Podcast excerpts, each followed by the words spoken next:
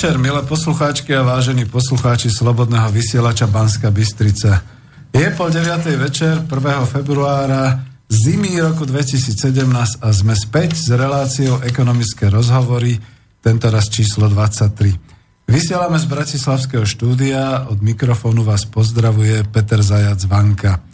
Techniku dnes ovláda Martin Bavolár, bude sledovať telefóny a maily, ktoré pošlete a má oprávnenie zaznamenávať každé slovo, ktoré tu dnes z toho naživo vysielaného stretnutia ekonómov a politologov zaznie. Takže ťa pozdravujem, Martin, ahoj.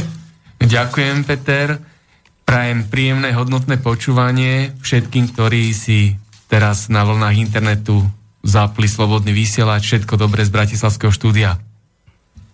No a Samozrejme, predpokladáme, že nám budete telefonovať, že budete písať maily, takže ak chcete potom položiť útač účastníkom otázku, či už menovite alebo všeobecne, nech sa páči.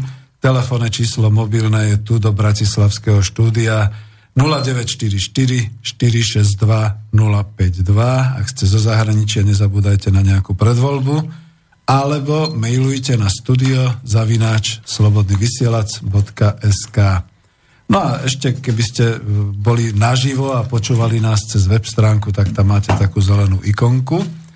No a teraz by som už rád ponehal pomaly hosťom slovo, pretože mám ich tu na tomto stretnutí číslo 3 e, veľa a e, najprv teda privítam postupne Privítam teda ekonóma Mariana Vitkoviča. Mariana, hoj. No, dobrý večer všetkým. Díky. Privítam ekonóma, pracovníka Ekonomického ústavu Slovenskej akadémie vied eh, Adriana Ondroviča. Dobrý večer. Díky. A privítam samozrejme analytika, geopolitika, publicistu Romana Michelku. Ahoj. Dobrý večer. Takže díky pekne, tu sme sa predstavili, o chvíľu už im odovzdám slovo. Ja som mal včera dosť možnosti dositosti sa rozvyprávať vo svojej relácii ekonomická demokracia o rúžových zajtrajškoch a aké sa nám četajú na Slovensku podľa hlavného prúdu a podľa vlády. A tak iba pripomeniem, že my sme si pôvodne plánovali také nejaké témy ako zadlženosť, dlhy, čo to znamená pre Slovensko.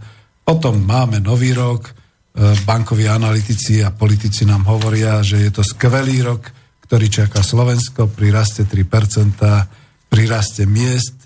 Konec nezamestnanosti oznamuje ministerstvo práce a sociálnych vecí a rodiny, ale popri tom odchádzajú US Steel a prichádzajú Číňania. E, zbalila a odišla potichu fabrika Ojala v Kriváni a málo kto o tom vie vôbec, pretože to nebolo v mass médiách. A takisto si myslím, že každý z týchto hostí mojich naozaj na tomto treťom stretnutí už má svoju parketu, vie, chce sa tých, čo ja viem, 15-20 minút sám vyjadriť. No a samozrejme, nie škodoradostne, ale určite úspešne mu budú oponovať alebo do toho určité svoje vklady dávať ostatní kolegovia, takže oni si potom aj povedia, o čom by chceli hovoriť a pustím to teda tak. A medzi tým dajte nám na rozbeh teda nejaký čas a budeme potom samozrejme vás aj prepájať telefonicky, ale dúfam, že budete k veci, že teda nebudete sa pýtať na veci, na ktoré odpovedať nevieme a nechceme, alebo že sa nebudete proste dotazovať alebo dávať poznámky, ktoré vidíte už podľa toho nového zákona by boli nejaké hejtovné a nebezpečné a nepríjemné a tak ďalej, pretože my sme tu odborná relácia a to chceme dodržať. Takže toľko, čo som vlastne chcel povedať ja. Uh, myslím si, že sám sa zdržím maximálne nejakého komentáru, že bude pesnička alebo podobne. No a my sme sa tu ani nevylosovali, ale som veľmi rád, že sme v tejto takmer fujavici a škaredom počasí zimnom do Bratislavy, teda ako tuto v Bratislave do štúdia došli. Takže máte chuť niekto ako prvý si povedať? Roman, ja môžem len tak, ja len nadhodím tému a potom, keďže dlh je alebo predovšetkým, okrem politické, veľmi ekonomická téma. E, dnes je taká veľká diskusia o tzv.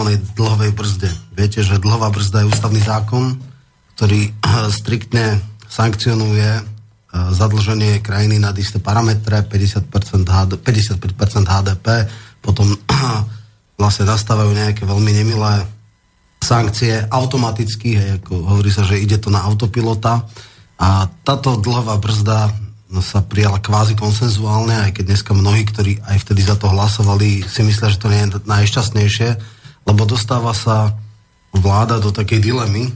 Dnes sú totiž uh, úroky veľmi nízke, respektíve je čas, kedy sú tzv. štátne dlhopisy, napríklad Nemecka, negatívne uročené, to znamená, že sa nemusia ani istina vrátiť. Uh, je obrovská prevaha likvidity, nevie sa, čo s ňou je. Množstvo peňazí, doslova sa podniky a banky topia v likvidite a nevedia, na čo ju investovať. A Slovensko má obrovské problémy v tom, že nemá vybudovanú infraštruktúru, eurofondy skončili a teda začína taká politická debata o tom, že sa nejakým spôsobom odblokuje táto dlhová brzda a Slovensko si bude môcť lacno e, požičať na infraštruktúrne projekty, ktoré môžu dať veľkú pridanú hodnotu štátu, napríklad, že konečne po 27 rokoch dostávame diálnicu do Košíc, napríklad, že nebudeme musieť ísť z PPP, ktoré je oveľa nevýhodnejšie, ako keby štát si požičal, lebo štát si zväčša. Pokiaľ to nie je práve Grécko, môže požičiavať podstatne lacnejšie a výhodnejšie než samozrejme súkromné osoby alebo aj, alebo aj e, korporácie, alebo teda fina, e, sektor teda m, korporátny. Takže toto je dneska taká politická téma. Je otázka napríklad aj to, že ale to je staršia téma, že v čase, kedy povedzme e, vládli pravicové garnitúry, tak absolútne tabu bolo mm, zákaz zvyšovania daní. Vtedy pochopili politici, bola to ľahšia cesta, cesta menš, menšieho odporu. No keď nebudeme e, dostať od tých najbohatších zo spoločnosti viac daní, no tak ale je jednoduché, je relatívne jednoduché sa zadlžovať. A dlhé roky Grécko je taký akože esenciálny príklad tohto sa zadlžovalo a potom teda nastalo, čo nastalo. Dneska je situácia troška iná. Slovensko má relatívne slušnú dlhovú e, zadlženosť a preto si myslím, že toto je celkom zaujímavé. Ja je možno otázka, či ten fetiš vyrovnaných rozpočtov je celkom fajn, lebo najzadlženejší štát je Japonsko. Veľmi vysoko alebo blízko k tomu je napríklad Taliansko. A nemyslím si, že by mali horšiu životnú úroveň ako nejaký, ja neviem, Bangladeš alebo Somálsko. Samozrejme, je otázka, prečo Japonsko relatívne, aj keď má dlhé roky, 20 rokov defláciu, alebo stagfláciu, ako sa hovorí, e, môže ďalej fungovať. Nie je tam nejaký rozvrat viditeľný priamo. E, má obrovské množstvo verejných investícií, tam sa už pomaly asfaltujú aj, aj nejaké cesty do poľa a e, napriek tomu e, samozrejme vieme prečo aj napríklad v tom Japonsku je to jednoduchšie, lebo gro štátnych dlhov je v domácich rukách a nie v cudzích, čiže na rozdiel od takého Grécka. Čiže to sú také veci, ktoré aj samé mňa zaujímajú, ale podľa mňa ja som presvedčený o tom, že dnes je situácia taká, keď sú takéto ľahko prístupné a lacné peniaze, keď úročenie štátnych dlhopisov Slovenska je veľmi nízke, v podstate nižšie než, než to, za čo si požičajú korporácie alebo teda uh, verej, ten neverejný sektor, že je možno skutočne na čase uvoľniť tú dlhovú brzdu a dať šancu racionálnym investíciám. Ja možno tak krátko k tomu. Je samozrejme lákavé si požičiavať, keď sú také úroky uh, nízke, respektíve dokonca negatívne. Uh, len na, úva- na úvahu môžem uh, posluchačom v podstate uh, podhodiť otázku, prečo by sme si vlastne tie peniaze nemohli vytlačiť keby sme teda bo, neboli v, euro, v, v no, eurozóne, hej? To, presne. Ako to kedysi bolo možné. Takže kľudne by sme si ich mohli vytlačiť a nikomu sa nebudeme zadlžovať. Um, ja si osobne myslím si, že uh, tá dlhová brzda je kontraproduktívna záležitosť. Je to skôr taká, by som povedal... Ideologická záležitosť. Uh, alebo taká, by som povedal, že propagandistická. Politický máme záväzok. Politický záväzok, áno, to je dobrovoľný, samozrejme, nebol, nebol vynútený. Uh, ja myslím si, že takáto uh, taký ten provinčný komplex, ktorý máme, že chceme byť tým najlepším žiakom tých našich veľkých učiteľov, uh, je aj v podstate, táto dlhová brzda je toho prejavom, že my musíme byť teda tí najlepší, tak si to budeme strážiť. Uh, Samozrejme, nikto nie je rád, keď je zadlžený, ale to je nejak osobná záležitosť v osobnom živote, nie je to, nie je to otázka štátov. Preto nevidím v tom problém, keby sa tá dlhová brzda zvýšila, teda zrušila, dajme tomu. myslím, že som postrehol, že premiér sa vyjadril, že na to dobudovanie tej infraštruktúry by chceli nejakých 7-8 miliard, čo je celkom dosť veľa peňazí. Uh, ale však samozrejme tie peniaze sa dajú získať, teda časť z nich aj iným spôsobom, nie len, nie len tým požičiavaním. Klasickou metodou, ktorú s obľubou používal pán Mikloš, bolo zvyšovanie DPH, znižovanie nižších tých sadzieb, aby sa trochu vybralo od tých, ktorí sa nemôžu tomu vyberaniu brániť. Takže ja si myslím, že to je v podstate politická otázka. Či opozícia s tým bude súhlasiť, je asi teda otázne. No, to je práve ten pro, politický problém, že eh, Kolár povedal, že keby Sulik bol, tak samozrejme mu to pustí, ale, ale Ficovi v žiadnom prípade. A ďalšia vec je, ako bude prípadne ďalší limit, lebo tam nejde možno zrušenie tej dlhovej brzdy, ale nastavenie iných parametrov a minimálne Kažimír povedal, že v živote by už nepristúpil na taký model tzv. autopilota. Hej. To znamená, že keď sa dostane niečo, automaticky sa spúšťajú nejaké veci, vyrovnaný rozpočet a tak ďalej a tak ďalej. To znamená, že nejak racionálne nastaviť je možno dobré, nejakým spôsobom limitovať zadlžovanie štátu, ale nie automaticky a bezduchý, ako nejaká excelovská tabulka, nastane to, znamená to a tak. Teda súhlasí, samozrejme. Ja sa priznám, že trošku nerozumiem tejto debate. Ako nemyslím vám dvom, ale debate o dlhovej brzde vôbec nerozumiem. E, dlhá brzda je úplne nezmysel. V podstate to vymysleli v Čile pôvodne, ak sa dobre pamätám, a ešte si to nafixovali na ceny svojho komoditného koša, čiže hlavne médií a tak ďalej. Potom im to robil šarapatu, lebo to nevedeli vy, vyladiť v dobách, keď konjunktúra išla, išla e, proticyklicky Čiže keď, im, keď vonkajšia konjunktúra bola slabá a zároveň, zároveň im komoditný koš nejakým spôsobom neumožňoval prispôsobiť tie parametre očakávaných príjmov budúcnosti na, na vyladenie nejakých emitovaných dlhov prechodne. E, to sa aplikovalo potom cez Európsku úniu, čo je viac menej nástroj takého bruselského vyderania cez fiskal kompakt, ktorý nakoniec rozbíja aj tú Európsku úniu, respektíve eurozónu. Ale k tej slovenskej realite prvá poznámka. My sme stavali R1 pri Bínach, ktorý pamätám, cez PPP projekt s úrokovou mierou pre zahraničných investorov cez 8,2%, respektíve technicky tam bolo 6,69 alebo nejak tak, a to sa ešte zvýšilo. To bolo prosím pekne rok 2000, uh, e, neviem teraz, 9 či 10. Takže to bola zlodejina par excellence. Ja, veľmi rád by som vedel, že, že kto boli koneční beneficienti tohto PPP projektu a myslím, že to aj viem. Druhá vec.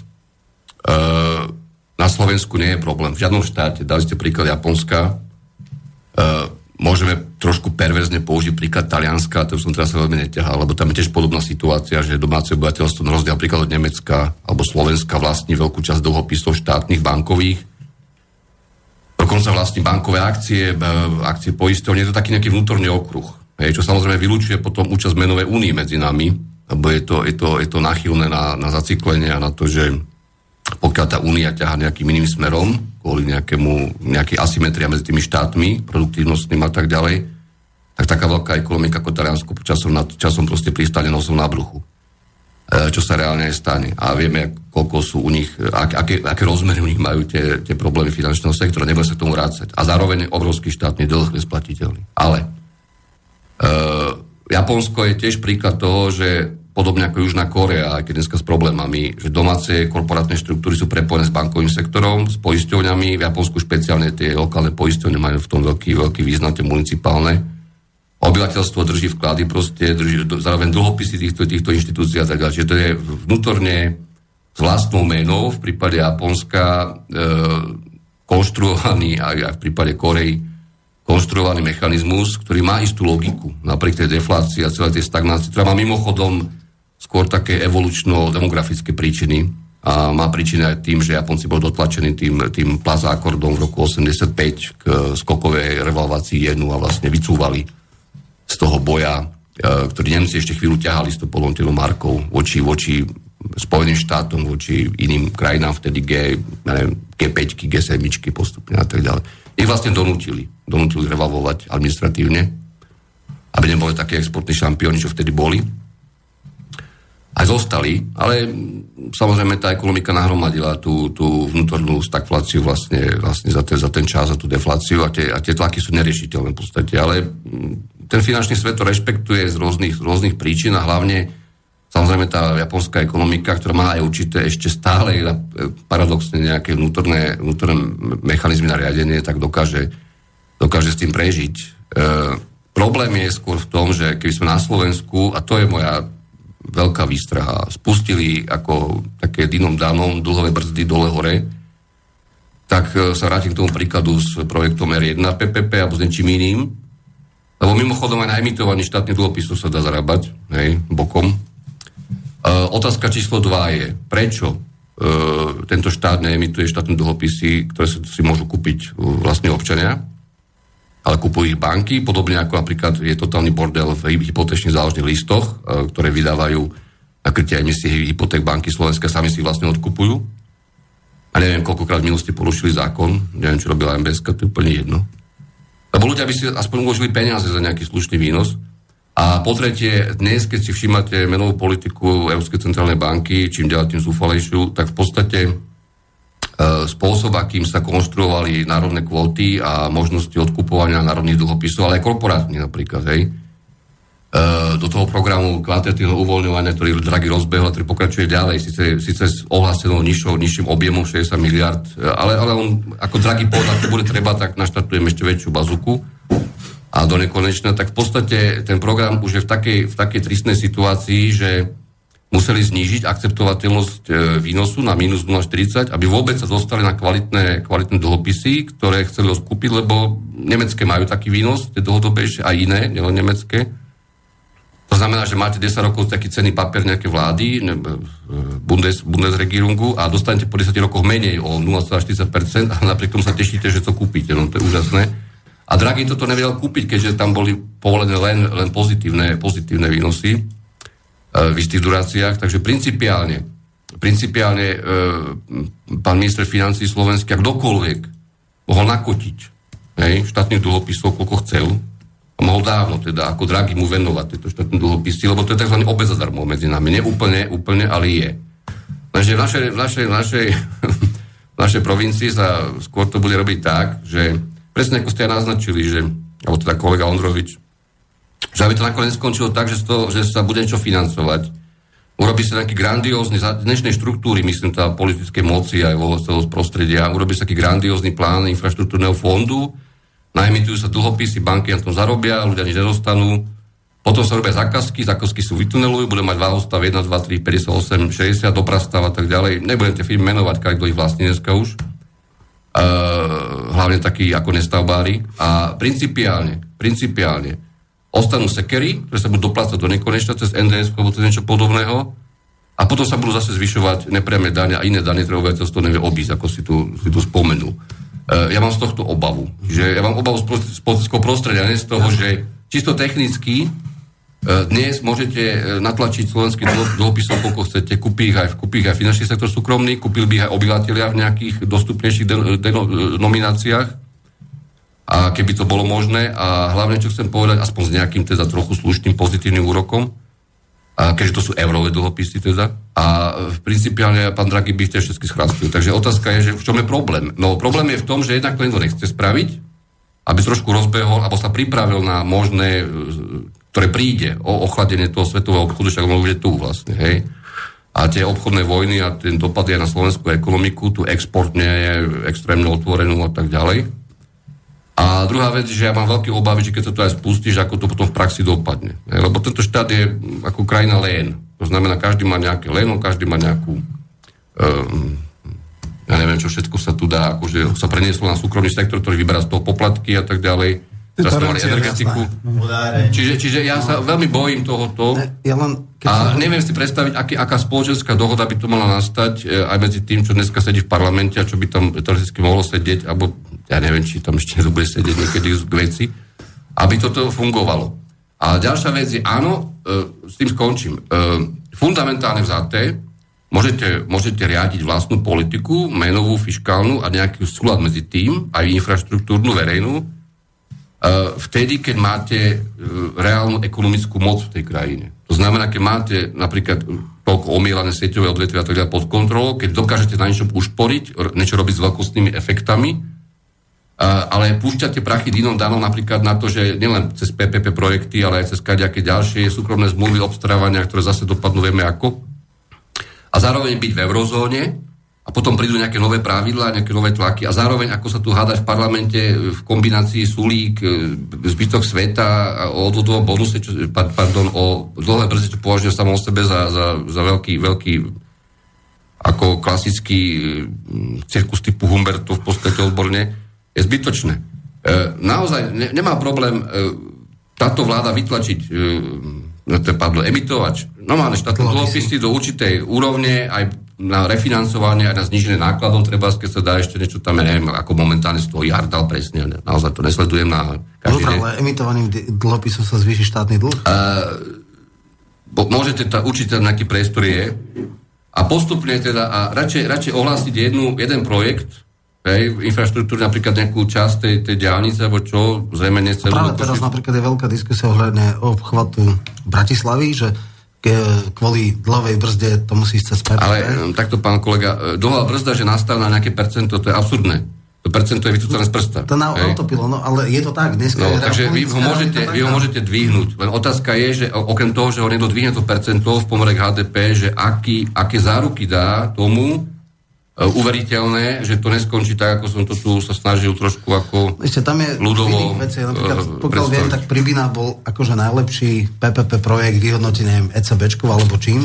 A napriek tomu to malo, napriek tomu to malo on, on sa pripravoval ešte v čase kvázi konjunktúry pre roku 2008. 2011 bola daná do užívania, to znamená v tom najlepšom čase. Tie ďalšie PPP už kvôli tomu, že nebol bankový closing urobený, tak stopli tam sever, hej, teda cez tie e, e, environmentalisti to zastavili. A ten problém je v tom, že že Pán kolega, tá vnútorná, vnútorná výnosová miera, že bola použitá na súkromný kapitál, tam aj, aj s doplatkami dnešnými ešte funkčnými, je, bola v tej dobe už absurdná z hľadiska no, financí. Napriek tomu to bol vraj vyhodnotený. Ale ja sa nepýtam, čo vyhodnotil, vyhodnotil ja Juncker alebo niekto nejaký náš projekt. je podstatne menej asi úspešný alebo výhodný spôsob financovania infraštruktúry, ako povedzme... To je čisto zlodejina. No presne tak, čiže ak si máme dostať, že otvoriť alebo obmedziť, odblokovať e, dlhovú brzdu a dať a striktne povedať len do infraštruktúrnych projektov, ktoré majú nejakú pridanú hodnotu, ktoré majú nejaké synergické efekty, tak samozrejme bolo by to rozumné, že netreba sa až tak báť rozumného a racionálneho zadlžovania sa, hlavne keď ekonomika rastie a sú nízke úroky, hej, lebo niečo iné je, ja neviem, v 90. rokoch kedy, ja neviem, pred rokom 98 sme boli pomaly pred kolapsom a štátne dlhopisy boli tuším až na 30%, čo je úplne šialené aj na konci Mečerovej vlády. E, ja teraz ešte vidím inú vec, že v podstate to už s inými vecami e, súvisí, o ktorých sme hovorili, že máme obrovské množstvo likvidity a nevieme, čo s ním. Áno, máme kvantitatívne uvoľňovanie, roky to robí FED, teraz to začala ECBčka, to znamená, ako keby, že je malo zaujímavých a racionálnych a dobrých a výnosných projektov, je množstvo likvidity a banky nevedia, čo robiť, lebo nevedia, do čoho investovať. A preto sú vlastne tie peniaze také lacné. Máme tu tzv. Junckerov plán, ktorý tiež má niečo naštartovať. Teraz sa hovorí, že ja neviem, čiastočne koniec týchto eurofondov na, naplniť ten tzv. Junckerov plán, ktorý má investovať do kdečoho. E, ako zdá sa, že dnes sme v situácii, kedy chýbajú racionálne investičné projekty, ktoré by vlastne tieto lacné peniaze dokázali zhodnotiť. Ja takto trošku nesúhlasím. E, objem e, cezhraničných úverov bankového sektora globálneho e, nebankovým inštitúciám, znamená korporácia, na konci roka 2016 podľa štatistiky BIS narastol 5% na cca 26 biliónov dolárov. To bol jediný sektor, ktorý rástol. Inak sa tie, medzi, medzi, medzi štátne, ako to nazvať, teda medzinárodné bankové transakcie vlastne znížili, alebo teda rastli veľmi pomaly, 0,5% za minulý rok. E, za celý svet teda. Ale, ale tam je skôr iný problém, že čo je zase problém aj pre eurozónu, aj dovnútra ekonomiky, medzi sektormi, medzi firmami, tam dochádza k diferenci- diferenciačnému efektu. To znamená, že banky veľmi radi požičajú tomu, kto vlastne nepotrebuje. Hej? To sme už tu spomínali. Dnes, e, včera mal výsledky Apple Incorporation ako zase ako ekonomika iPhoneov, hej, veľmi zabavná záležitosť. E, Apple má momentálne 264 miliard dolárov voľného kešu. Na čo by Apple, ale, ale Apple je extrém, Apple je extrém, najmä tomu, hej. Ale no, takých firm je veľa. Sídlo, tak to futuristické... V každom odvetví také firmy, lebo tá koncentrácia tej svetovej ekonomiky postupovala do, tých, do tých totálnych oligopolov vlastne, globálnych. Aj, aj na Slovensku konec máme firmy, ktoré už vedia, že toto je veľký pes, tam môžeme len sa niečomu pridať a tam môžeme sami niečo vyrábať veď navyše tu je všade fakticky zahraničný kapitál takmer výlučne, ale, ale e, banky by išli aj do niečoho, len oni vedia, že dávať za niečo, čo, čo veľkostne nemá šancu uspieť a čo už aj vymyslené, dajme tomu, je samozrejme absurdné, alebo teda rizikové. A tí veľkí tie peniaze, ak potrebujú, tak naozaj za veľmi nízke úroky, alebo teda vôbec. Čiže e, ideme naraz aj bublinu vo všetkom takmer, špeciálne v rentových aktívach, aj v nehnuteľnostiach a ideme naraz aj toto, čo ste podali, to je pravda, že sa opticky zdá podľa počtu subjektov, ktoré by akože chceli, ale nedá sa a zase potom nevedia, prečo by vlastne chceli podnikať s čím. Ideme ako keby uh, investičné, investičné vákuum, že nemáme do čoho ísť. Hej. Ale toto nie je úplne, úplne, úplne pravda. Uh, ja som len chcel povedať toľko. Nemám problém s, s, so zmenou dlhovej brzdy. Považujem celú konštrukciu dlhovej brzdy čisto z odborného hľadiska za nezmysel v podstate že to, že to akože koalícia nemôže zneužiť, lebo opozícia s tým, že to je ústavné a tak ďalej, že tam máme nejakú rádu pre rozpočtu zodpovednosť, kde mimochodom jeden z podpredsedov sa stal momentálne aj členom e, dozornej rady Slovenskej sporiteľ, to je veľmi zaujímavá konštrukcia tiež akože, akože jak sa tomu hovorí, zákaz konkurencie, to je úplne, že to je zábava jednoducho. A, e, proste nemám s tým problém, aj pre tú infraštruktúru. Navyše tá situácia príde, že budeme musieť mať nejaké verejné výdavky väčšie, pretože ten zahraničný ťah už nebude takýto bez diskusie. Ale obávam sa realizácie, to je všetko. A to je vyložené nielen politická otázka, to je otázka pravidel, samozrejme. Ale tie, ak tie pravidla budú upravené a budú jasné, ak sa nebudú opakovať veci, ktoré sa opakovali, opakujú sa aj dnes, prečo? Môže byť, môže byť dlhá brzda zrušená v podstate. No a ja to chcem ešte priliať trošku toho oleja do ohňa pretože mám tu taký prameň z pravdy z mainstreamu, ale kľudne to prečítam, budem citovať. Minulý rok opäť potvrdil, že slovenský štátny dlh je atraktívny pre zahraničie.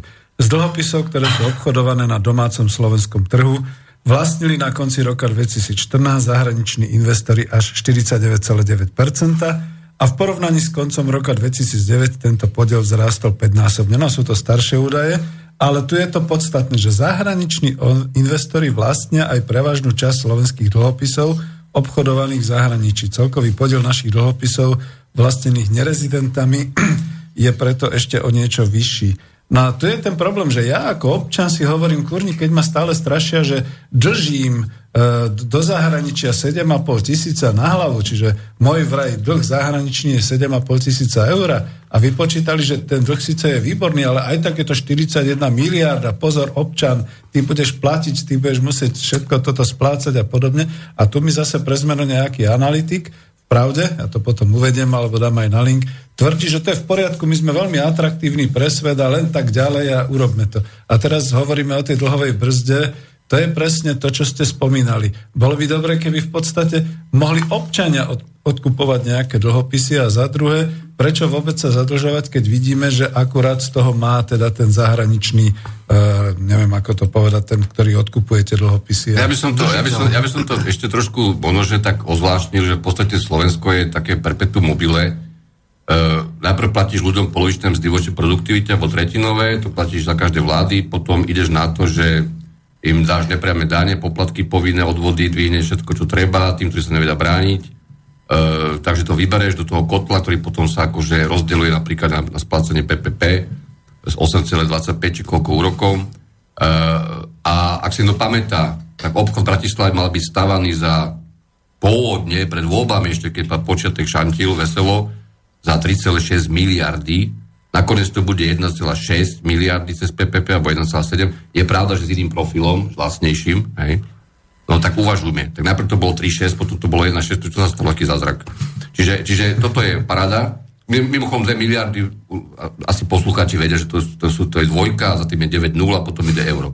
Ako, to je strašne veľa. To a na, na, na, na, koruny, na koruny to je, to je 62, to je ináč 62 miliard korún bol celý výnos, ktorý nechal, e, nechala vláda 2098 e, až 2002 z privatizácie SPP do tzv. dôchodkovej reformy na, na prechodné náklady prechodu do druhého piliera.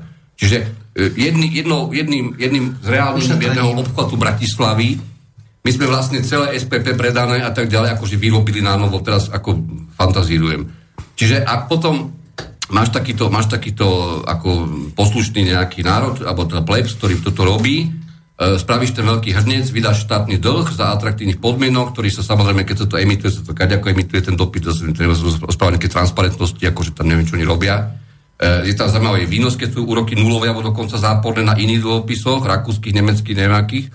Tak principiálne by som sa ani veľmi nečudoval, keby aj možno, že z Lichtensteinska nejakí slovenskí občania, ktorí najprv vyplácali tie tretinové mzdy, potom neplatili žiadne korporátne dáne z príjmu úroky, ani žiadne dáne z dedičstva, ani z majetku a tak ďalej E, ne, neplatili subdodávateľom pri stavbách diálnic, tak si vlastne ešte tie dlhopisy potom cez to Lichtensteinsko ako zahraničné osoby kúpili. Hej? Hmm? A ešte si to daňovo odpočítajú, ako nedávno teraz v Čechách majú veľkú debatu s, s vlády, že teda ako dobre investujete. Ministrom financií, no. Takže ja, ja, toto je ako, ja som dokonca takýto príbeh schopný popísať, akože, akože storytelling, aj dokonca s konkrétnymi osobami, ale na čo to je dobre. Ja som len to chcel povedať túto kolegovi, alebo naznačiť e, v tej relácii, že fajn, myšlienka vôbec nie je zlá, dlhá brzda nie je žiadna mantra, práve naopak je to podľa mňa nezmysel dlhodobo určite, ale v tejto štruktúre ako, ako odbornosti a úprimného verejného zájmu by som to veľmi ako zatiaľ neriskoval. Dobre, chceme sa ešte niekto... Ja, ja ešte, no? Hej, možno, to, to nepriamo, alebo aj priamo súvislí s takou tiež horúcou kauzou dnešných dní a to je to, že uh, vieme, ako uh, skončí zmena vlastníckej štruktúry v US style a jeden z, alebo začínajú sa vyjadrovať, vyjadrovať názory, že teda štát by si mal e, využiť predkupné práva, ak ho ešte nejaké má, aby odkúpil akcie US Steel, e, čo je teda zaujímavé, je to strategický podnik, tá privatizácia bola hanebná, len tak mimochodom 60 miliónov dolárov, dneska e, akcionári americkí žiadajú 1,5 miliardy, čiže 25 násobok, ešte raz to môžeš, Roman, zopakovať. Áno, 25 ja násobok, 60 miliónov ku 1,5 miliardy, čiže 1500 miliónov, aby to Christ, bolo každému jasné. Takže tak je tam samozrejme obrovský investičný dlh, sú tam technológie 60 70 rokov, veľmi málo sa investovalo, s výnimkou pozinkovne a nejakých menších drobností, v podstate nič. Troška išlo do ekológie, ale to boli všetko štátne granty, 10-ročné daňové prázdniny, Čiže áno, to bolo klasický typ koristníctva, ohlodali na kost a odišli, aj zbali prachy a vypadní. A nepomohli ani e, premiérové vyhlásenia, že sa zmenia ekologické zákony, aby mohli znečisťovať viacej. No napríklad, to bolo asi tak 3 roky dozadu. Cien energii a tak, čiže ako úplne penhan napriek tomu teda e, to skončia tak. A teraz je otázne, či tá zase je tu problém dlhovej brzdy, lebo 1,5 miliardy nie je taká suma, ktorú je len tak e, nájsť ľahko v štátnom rozpočte. Ešte jednoduché. A otázka je že samozrejme potom, že či by bolo aj napríklad politicky priechodné, že štát, teda jedna vláda predala za 60 a druhá to kúpila za 1500, hej, čiže tam to zrovnávanie bude, že pre Boha prečo, až tak, a či je to reálna cena. Podľa ďalších vecí, tá analýz, ktoré sú všeobecne teraz publikované, na to, aby táto fabrika bola tak akože na priemere, treba tam investovať alebo narovnať investičný dlh ďalšiu miliardu na to, aby bola špičková, aby robila e, podniky, z naj, teda výrobky s najvyššou pridanou hodnotou minimálne 1,5 až 2 miliardy. E, dneska v podstate jednu automobilku dáciu dáva plechy a nejaké mikroskopické množstva pre Peugeot a inak nič je z tých trhov, tých prémiových značiek úplne vytlačená, čiže tá, tá finálna výroba s najvyššou pridanou hodnotou, s najvyššou kvalitou a s najvyššími maržami, lebo samozrejme, kto robí stavnú ocel, tak tam sú tie marže mm-hmm. úplne iné ako pri nejakých kvalitných plechoch, pozinkovaných lákov plastov a tak ďalej. Čiže, čiže toto je veľká otázka, či e, štát má ísť do toho, koľko by na to musel dať, lebo to nie je iba jeden bund. No, ale možno máme... Máme telefon, dáme prednosť telefónu. Áno. Dobrý večer, tu je Peter od Trnavy. Dobrý. Uh, uh, nedá mi, dobrý večer, nedá mi, ale chce reagovať na USS, US Steel. Uh-huh kde ja teda, čo som si čítal nejaké informácie, áno, 60 miliónov priamy vklad, e, keď to Zurinda predal e, svojim kamarátom, keď nechcel jednať s Mitalom, ale tam boli záväzky voči bankám a to splatili Američania, 325. No, Čiže keď sa to naščítalo, no. čo mám informáciu, tak to bolo okolo 470 miliónov e, to stálo Američanov, samozrejme 10-ročné daňové prázdniny a plus Samozrejme, teraz je tam tých 1,5 miliardy, čiže by som nepovedal, že 30-násobne, ale e, trojnásobne je tá suma. Opravte ma, keď zle uvažujem a keď zle hovorím, ale takéto info som mal z tlače. No, ale vy zabudáte, koľko oni vyťahli kapitálu za tých 18 eh, rokov, čiže oni neinvestovali. To je jasné. To, no, to, môžem, môžem tak, to vstúpiť ako... Jasné. Že je... jasné, ale... Téma. Ja som oceliar, naozaj, to som sa ešte dopracoval. Ale niekoľko poznámok. Poprvé, celý ten proces e, privatizácie bol zamerná, zamerná, zamerný chaos a toho akože zachraňovania, vieš, že z rokoch 99 až 2000, ja neviem, jedna či koľko. Vtedy, ak si pamätáte, tam bolo pomerne veľa zamestnancov, pomerne veľa nových divízií, robili sa radiátory, informatika tam mala neviem, či 5000 ľudí iba samo o sebe, každý tam bol vedúci. Ale tá fabrika samo o sebe vtedy nemala problém. Navyše bola konjunktúra, relatívna konjunktúra, strany od celé 90. roky to, čo oni vyrábali. E, samozrejme, to, to, čo sa tam dialo s tým manažmentom povestným v tých záverečných fázach, naozaj bolo ťažké tunelovanie podniku a to všetci vedeli, ale myslím, že cross default, alebo teda nehrozil. To bolo zohraté podobne ako v prípade slovenskej elektrárny, že cross default tak rýchlo to nejako spriatizujeme nejakému zahraničnému voľnému. E, prvá poznámka, druhá poznámka. O US Steel nemám žiadne, žiadne ilúzie. Koľko oni vyťahli z tej fabriky priamo, alebo cez transferové ceny, cez platy managementu, cez kadečo, za akékoľvek kontrakty, to naozaj nevieme ani spočítať. Navyše, ak si dobre pamätám, tak je to stále právny, právnický útvar alebo korporácia, ktorá vlastne vlastní VŽ cez nejakú BV v Holandsku. Hej? A kto sú skutoční vlastníci tej BV v Holandsku, to naozaj nevieme. Ale asi aj US Steel. Po tretie, po tretie, po tretie ja som napísal status asi pred dvoma mesiacmi na Facebooku, kde som dal fotografiu pána Rezeša Nebojeho, staršieho s pani Haršaniovou a myslím, tam bol Jožo Ráž. Sa strašne rehotal, napísal som, že to bol prvý prípad, kedy si, Slovensk, kedy si odkúpime sami za vlastné prachy to, čo sme predtým akože predali zadarmo. A nikto to nepochopil, lebo som to nerozvádzal a s tým, že teda ešte ma tam niekto trošku ako naš, na, naškrel, že to, na čo to píšem, keď teda akože ľudia nevedia, že to potom toto, hento, tamto, že vieme, že sa to tunelovalo, no ja to dokončím. Veď pre Boha, tu boli dva záujemcové VŽ, prvý bol čínecké železárny, skupina Chrene, ktorá tu vlastní aj... Moravia Steel, Moravia Steel. Mora, ktorá tu vlastní na Slovensku aj e, cez AGEL nejaké zdravotnícke zradenia a tak ďalej, akože, kon, akože konkuruje Pente a akože štátu a plus ďalší ľudia, ktorí tam zo Slovenska majú tie podiely, hej, kadejaké vdovy a neviem čo. A teraz, teraz sú ako tu Číňania odrazu. No ale preboha, veď, veď e, čínske železárny boli kúpené VŽ, z peniazí VŽ v 90 rokoch.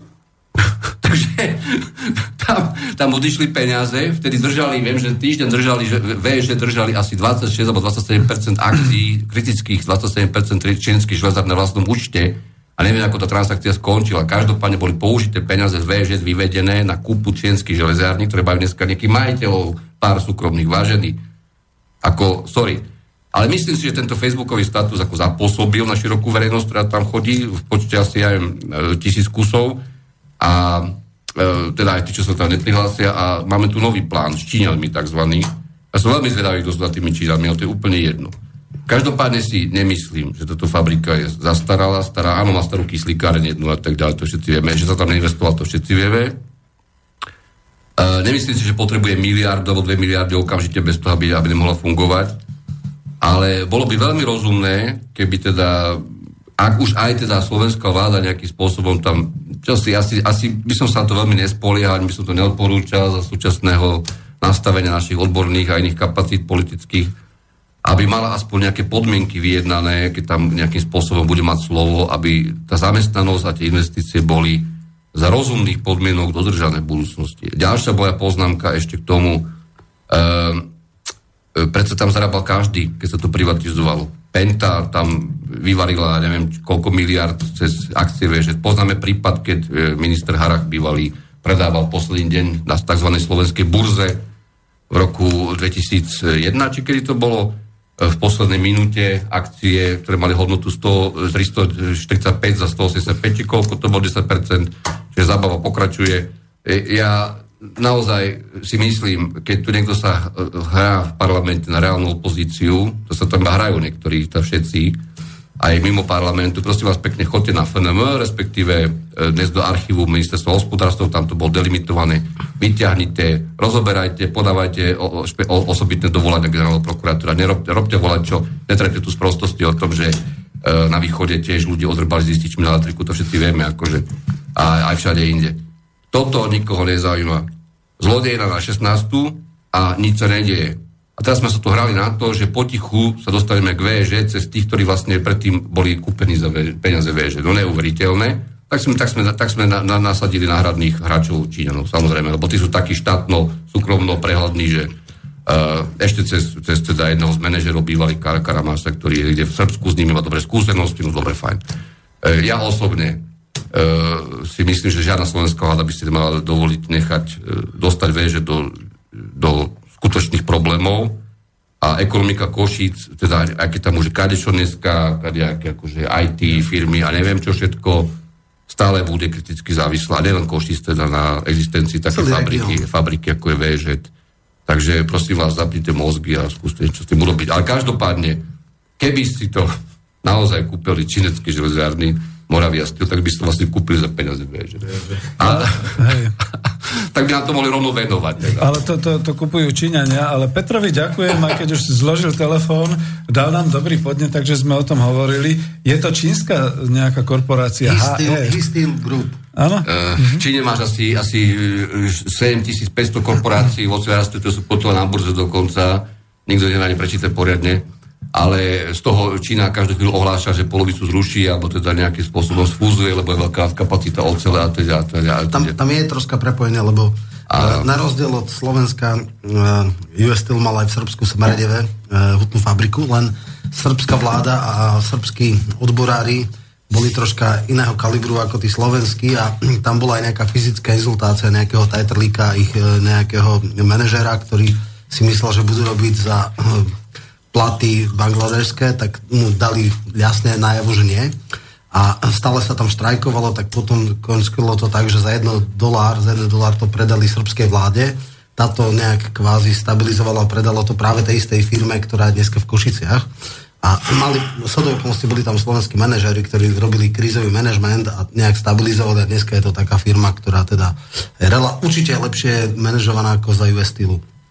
Problém je ale v inom, že aké možnosti vôbec má slovenská vláda odkúpiť, teda či začne limit, li, licitovať s Čínanmi, či začne, či vôbec má predkupné právo, lebo neviem samozrejme presne, aká bola tá kupno-predajná zmluva, ale, ale sotva e, je to tam. No a čo z takej Penty, tak ona bol core business a non-core business, čiže hutná keramika, zlieváreň a také, teda nie z toho hlavného výrobného cyklu, boli vydelené do, do VŽ, ktoré ešte ostalo nejaký čas, tam bol tuším Bidovský jeho prezidentom, nominant a potom to transformálne družstvo m, mm, veľmi dobre popísaná vlastne kniha, to, to ako Penta vlastne okradla drobných akcionárov VŽ a nakoniec teda e, v podstate tiež tam dali také upisovanie, alebo že museli zvýšiť základné imanie, skrátka vytlačila tých kvázi drobných akcionárov a ovládla tú časť e, VŽ, ktorú Američania nemali záujem. Američania spočiatku mali záujem iba ten e, finalizačný cyklus bez výroby, bez koksárne, bez vysokých pecí, čo sú ťažké, náročné ekologické výroby s nízkou pridanou hodnotou. Chcel len finál, teda lánkov, plax a tak ďalej. No podstatné je to, že Trošku, trošku vás popravím, ja viem, že Američania chceli hrozienka, ale principiálne e, každá hutnická výroba, každá výroba, chemická a tak ďalej, je vtedy najviac zisková, keď máte pod kontrolou celý cyklus uzavretý. To znamená od nákupu surovín, cez, cez všetky technologické procesy, ktoré viete optimalizovať, investovať do tých jednotlivých štádí, ľudí samozrejme aj, aj tak multifunkčne školiť, dáme to aj vo vlastných školách a tak ďalej. Vtedy je tá fabrika efektívna a je úplne jedno, či je e, kriticky veľká, alebo tá mala by byť kriticky veľká podľa produkcie, samozrejme tam musia ísť tie tri smeny, alebo teda to je to najoptimálnejšie. Niektoré neobmedzené, nepretržité prevádzky, aj vysoká pec nemôže každý, každý, každý výpadok, výpadok je proste okamžite nábeh vysokých fixných nákladov spätne ale, ale ja nemám obavu, že toto by niekto na Slovensku aj z tých ľudí, čo tam pracovali v minulosti, ale teda neboli v tej privatizácii ako zapletení extra, nedokázal, nedokázal, nedokázal e, technologicky a aj finančne riadiť. Len otázka je, že naozaj ako, ako sa postaviť k tomu, e, akú tu, tak ako ste naznačili, že treba vidieť tú dohodu Korenského, to teda bola vtedy urobená, tak môžeme požiadať pána Echlera, ak náhodou už pán Mikložu nemá, že by cez mladého Kisku tu poslal z Prahy, ktorý ho pracuje a uvidíme. Ale, ale tá fabrika bola x krát vyvarená, viete, čo tým myslím? Áno, áno. A to sa napakovalo na Slovensku toľko boháčov a nielen na Slovensku. Vytrali že je úplne zbytočné tu polemizovať o tom, že my teraz ideme čo zachraňovať. Tak ak sme nejaký suverénny štát, ešte nebodaj, tak potom by sme mali trošku aj urobiť nejaký verejný tlak. Myslím politici, lebo my nie sme politici, nesedíme v parlamente, vo vláde, že teda vážení, budeme handlovať s vami, ale tvrdo. No, e- v podstate díky za to, že sme sa mohli takto trošku rozvášniť nad US stýlom, ale poslucháči píšu a tento mail chcem dať, pretože to ešte stále k tomu dlhu, trošku ako keby nás e, e, skritizoval, že kto tu rozmýšľa nad navyšovaním štátneho dlhu, keď tento štát permanentne hospodári s deficitom a pritom ani len nezabezpečuje jednoduchú reprodukciu štátneho majetku. Dnes kolabuje zdravotníctvo, za tri roky sociálna poisťovňa Uh, mám tu aj meno, ale nebudem ho teda čítať. Ale to je len také, akože do poznámky, neviem, či je to správne. Sme v pohode. Ja by som mohol tak tomu povedať, že keďže sme v menovej únii, nemáme inú možnosť, takže keďže si nemôžeme tie peniaze vytlačiť, musíme si ich požičiať, to znamená, že to zadlženosť tam jednoznačne musí byť.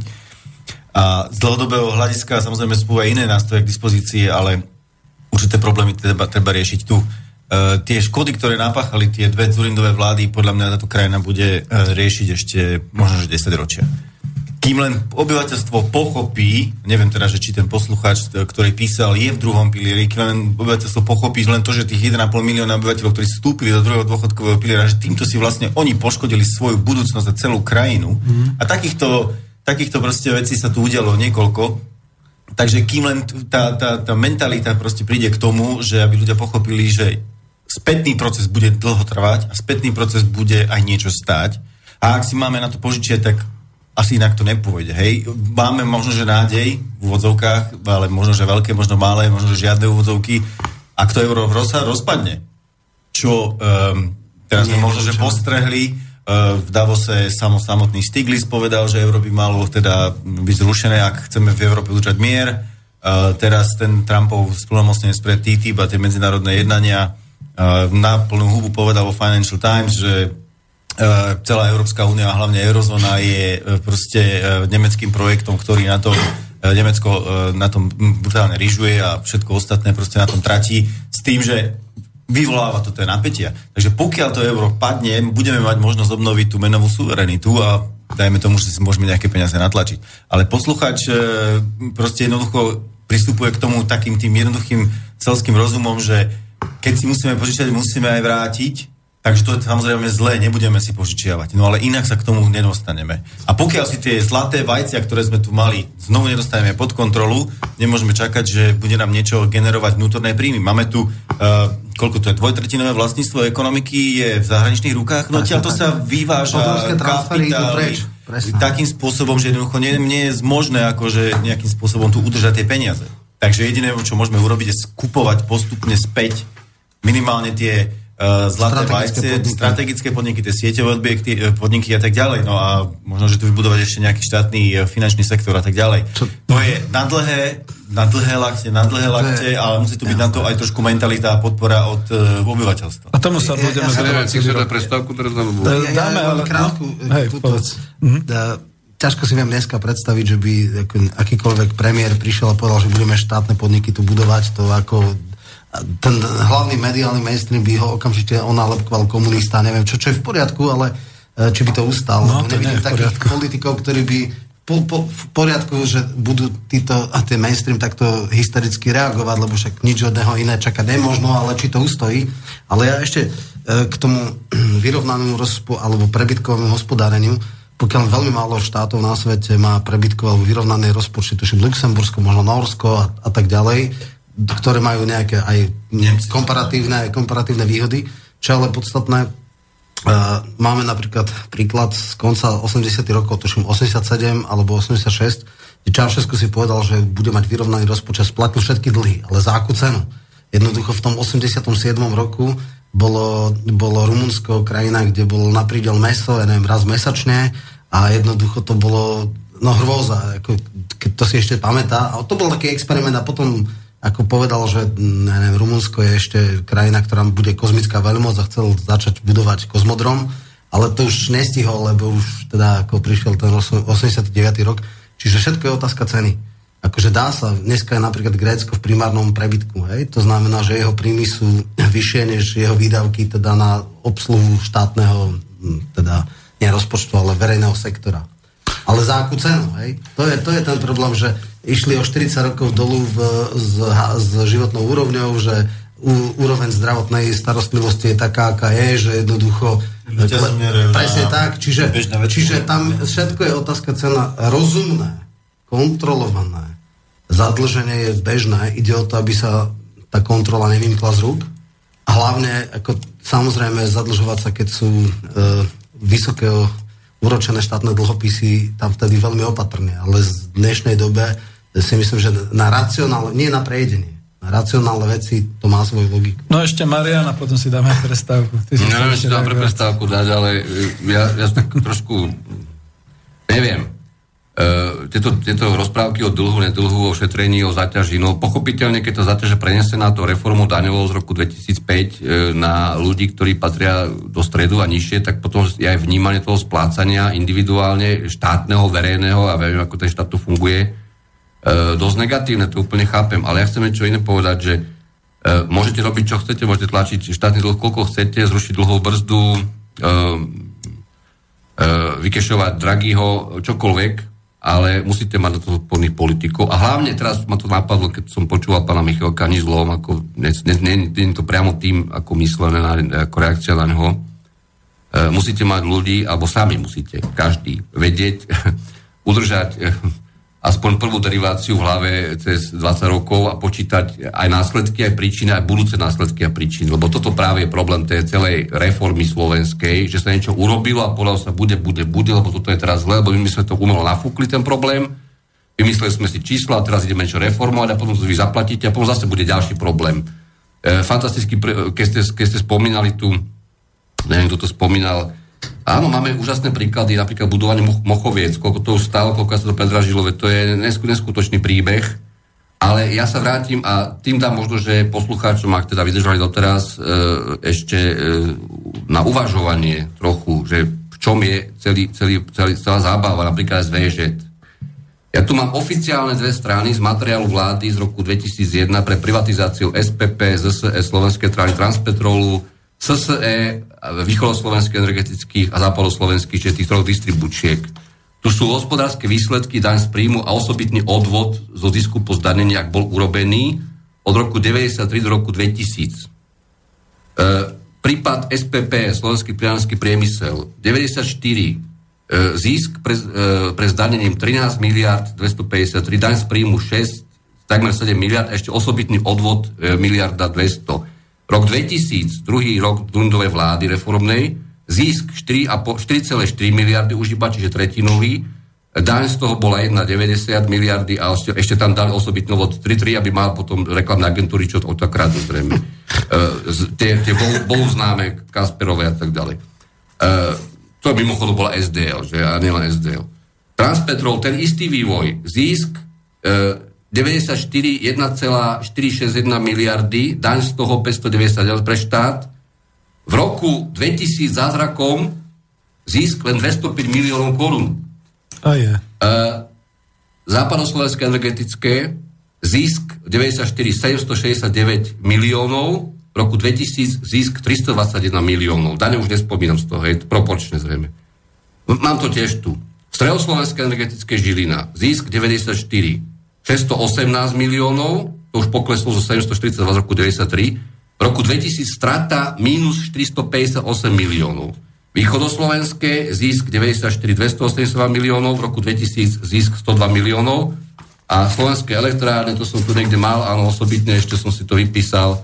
V roku 95 mám údaj pri tržbách, nie 94, pri tržbách 25,8 miliardy, zisk 10,2 miliardy, čiže rendita hrubá EBIT 39,52%. V roku 98 uh, a 99 to som mal radšej, ne, 99 neviem vypočítať, lebo tam môže strata. Ne? Čiže 98 to bolo ešte 29 miliard tržeb na 1,5 miliardy zisku, čiže rendita 5,20 a 99 e, pri tržbách 31,7 miliardy už bola strata 2,5 miliardy. Viete čo? Ak si naozaj niekto myslí, že teraz mečar, nemečar, to s tým nič nemá. Ako má to s tým niečo, ale určite nie ako fundamentálne. Že tu zisky energopodnikov E, ZSE, distribúčiek, Transpetrolu a slovenského priazkového priemyslu, rúra, nerúra, e, vtedy žiadny Nord Stream ešte nebola, to je úplne jedno, e, vám klesli na štvrtinu za 6 rokov len preto, že v roku 98 nastúpila demokracia, tak ste blázni. Prepačte.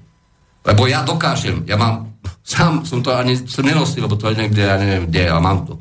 Ako sa falšovali účtové doklady v tej dobe, ako sa prikázalo podnikom, aby robili externé zákazky na bežnú údržbu opravy, aby sa znížil zisk umelo ešte týmto, o tretinu klesli, o tretinu, o tretinu minimálne, o 40% pre priateľstvo klesla produktivita týchto podnikov, len preto, že sa povedal, že externé firmy budú robiť, ja neviem, opravu nejakého potrubia alebo čo, predraženie, napriek tomu, že na to boli tam zamestnanci, ktorí to mali robiť vlastného SPP a tak ďalej.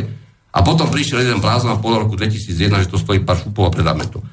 No tak ako ja nemám čo dodať. A no, čudujem sa, že nikto, nikto mm. doteraz, toto sú oficiálne čísla z vládneho materiálu, kľudne ich dám naskenovať, že nikto doteraz proste toto nerieši, napriek tomu, že tu máme 10 rokov tí, čo vyklikujú, že s tým bojujú a teraz musia, musia riešiť tie dedičstva toho. A že teraz sme tu riešili také veselé príhody z, z URSO, e, so vzorcami, ktoré síce opozícia kritizuje tie, tie výnosy a tie narasty tých ističov pre záradkárov, ale neotvorí sa ani stránku URSu, aby videla, že tieto bláboli oni robia od roku 90, od roku 2002, odkedy vznikli, že ich cenové výnosy, zákony majú 100 strán vzorcov, ale myslia si, že nikto tomu nerozumie a sú to úplne nezmysly. A ešte tam používajú nezmyselné čísla pri výpočte tých uh, energolobí zahraničné už lahodiacich uh, cenových výmerov. Hlúposť je problémom tohto štátu. Nie je to, že my sa nemôžeme počať pár miliónov na diálnice. Aha. Ja, len jednu ešte vec, keď sa hovorilo k elektrárne, keď bol ten veľký záťah, zistilo sa, že jeden úradník vypracoval analýzu majetku, kde sa sekol krásnych 9 miliard.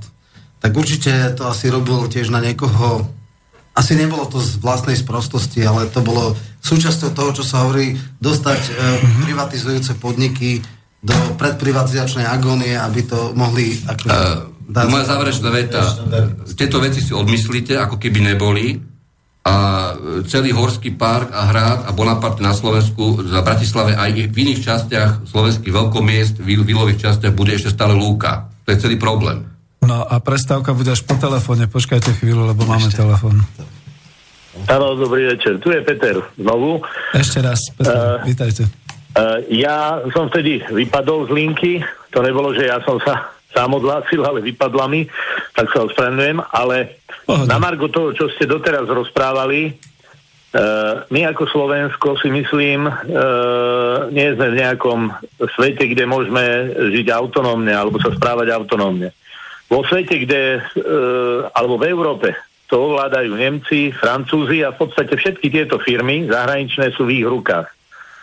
Ja by som chcel počuť vás ako ekonomov, aké je východisko z tohto, lebo samozrejme oni tie zisky e, skryte, neskryte, lebo e, forezné účtovníctvo nastupuje teraz. V podstate je to výmysel Američanov alebo audity.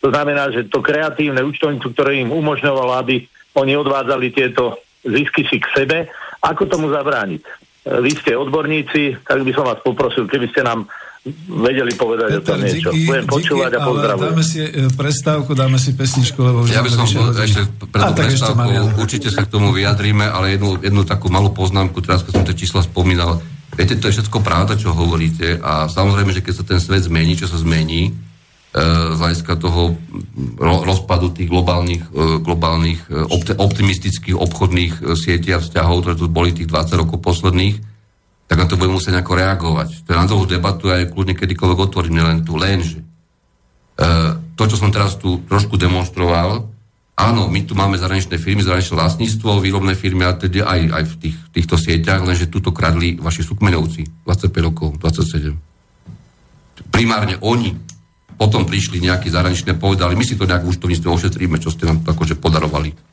Mm, tak dáme pesničku.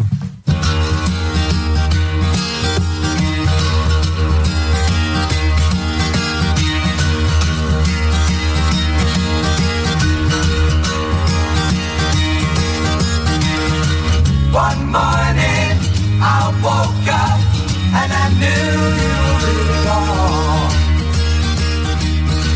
A new day, a new way, and new life.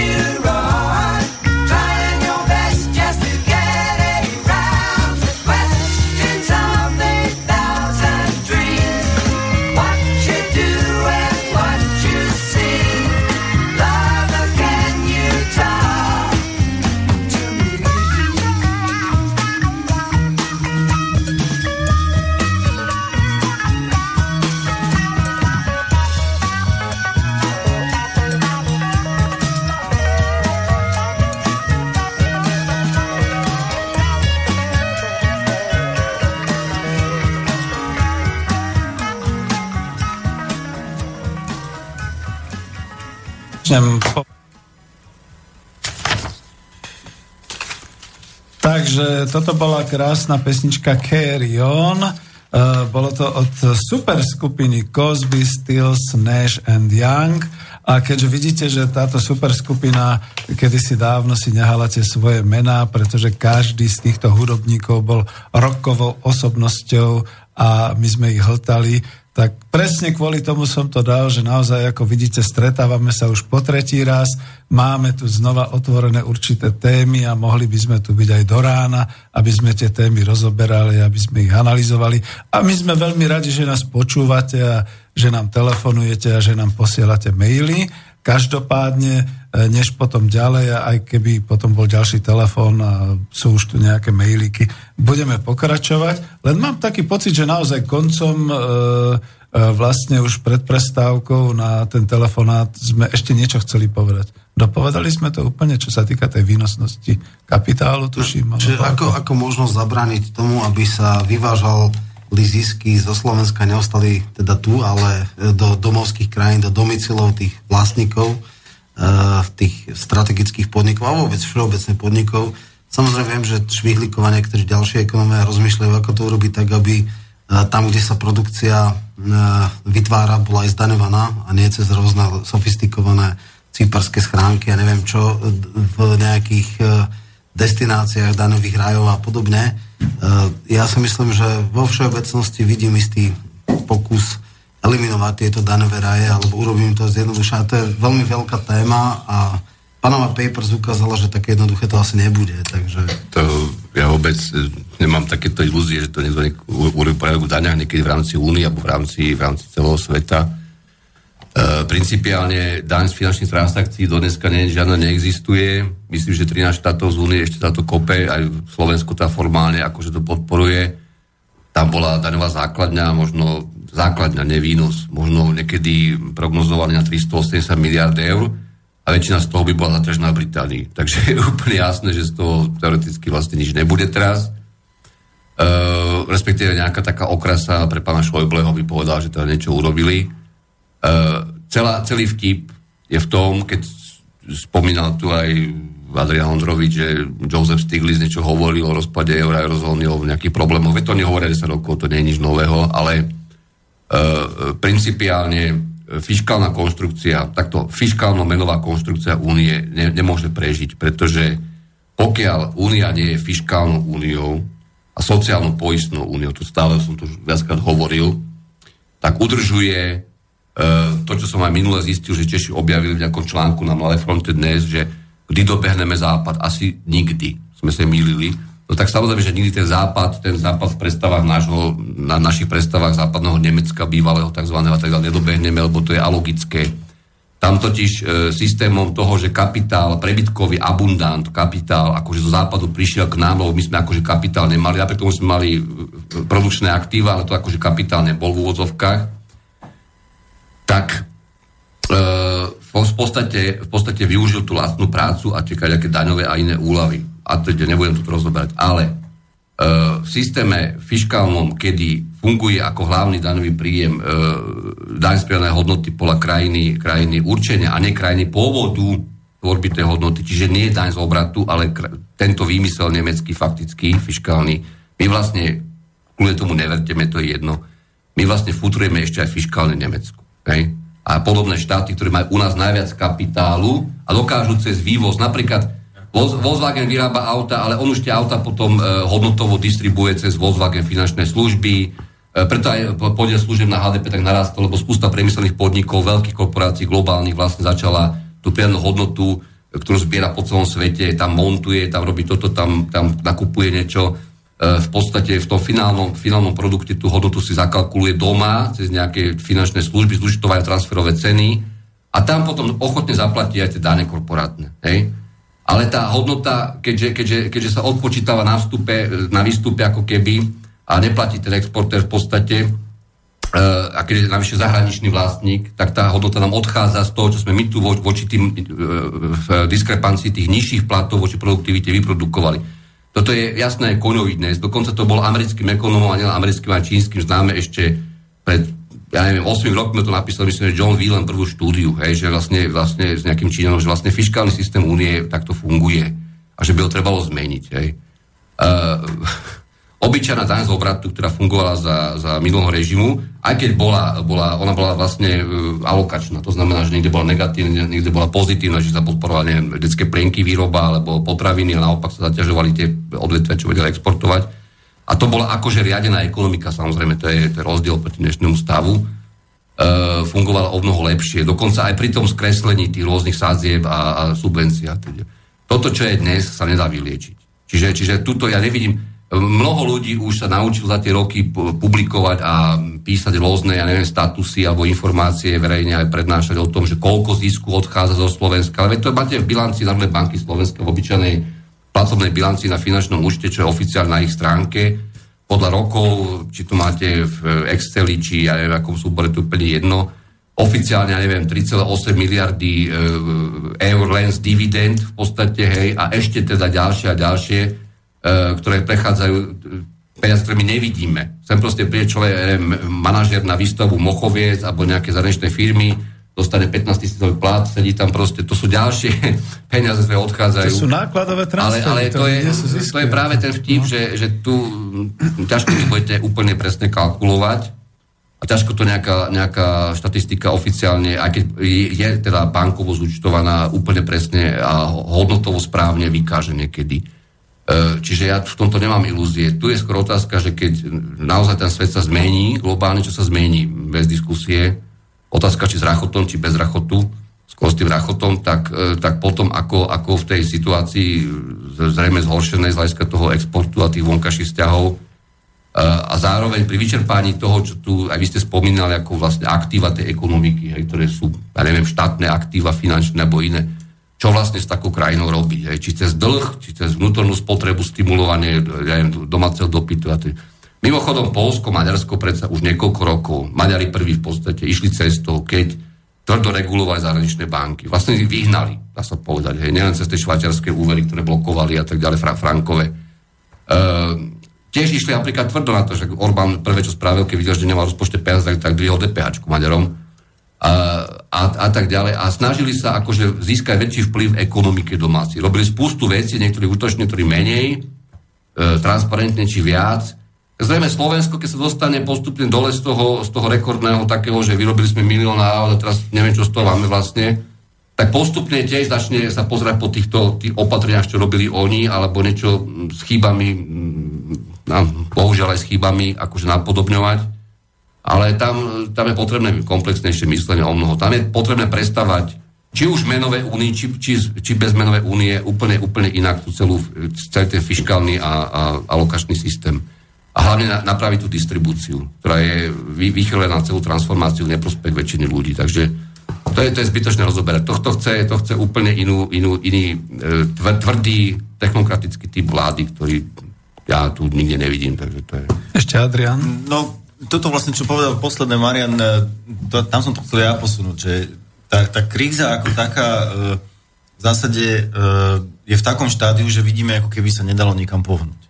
A na druhú stranu vidíme teraz tým e, zmenením americkej administratívy, že tieto hierarchické štruktúry pre všetkým tých veľkých krajín sú postavené takým spôsobom, že naozaj niekedy stačí vymeniť tú hlavu hore a potom e, v podstate celý ten aparát, keď sa vymenia kľúčoví ľudia, dokáže naozaj radikálne zmeniť smerovanie krajiny aj e, čo týka tých príjmaných politik. Teraz nejdem hodnotiť, že či tá Trumpová e, osoba s tými jeho ľuďmi okolo sa budú pozitívne alebo negatívne. E, v mnohých, v mnohých rozmeroch to evidentne bude veľmi negatívne, ale niektorých asi aj pozitívne. E, čo chcem povedať je, že klasickým spôsobom takým tým, že že by od spodu prišla nejaká taká tá ideologická zmena a postupným nejakým ako, ako tu pán kolega Michalko spomenul, uh, tie návrhy napríklad tej Iony Švihlíkovej a tak ďalej, postupným, ako keby som povedal, že racionalizáciou politických rozhodnutí hej, uh, v prospech uh, všeobecnej spoločnosti,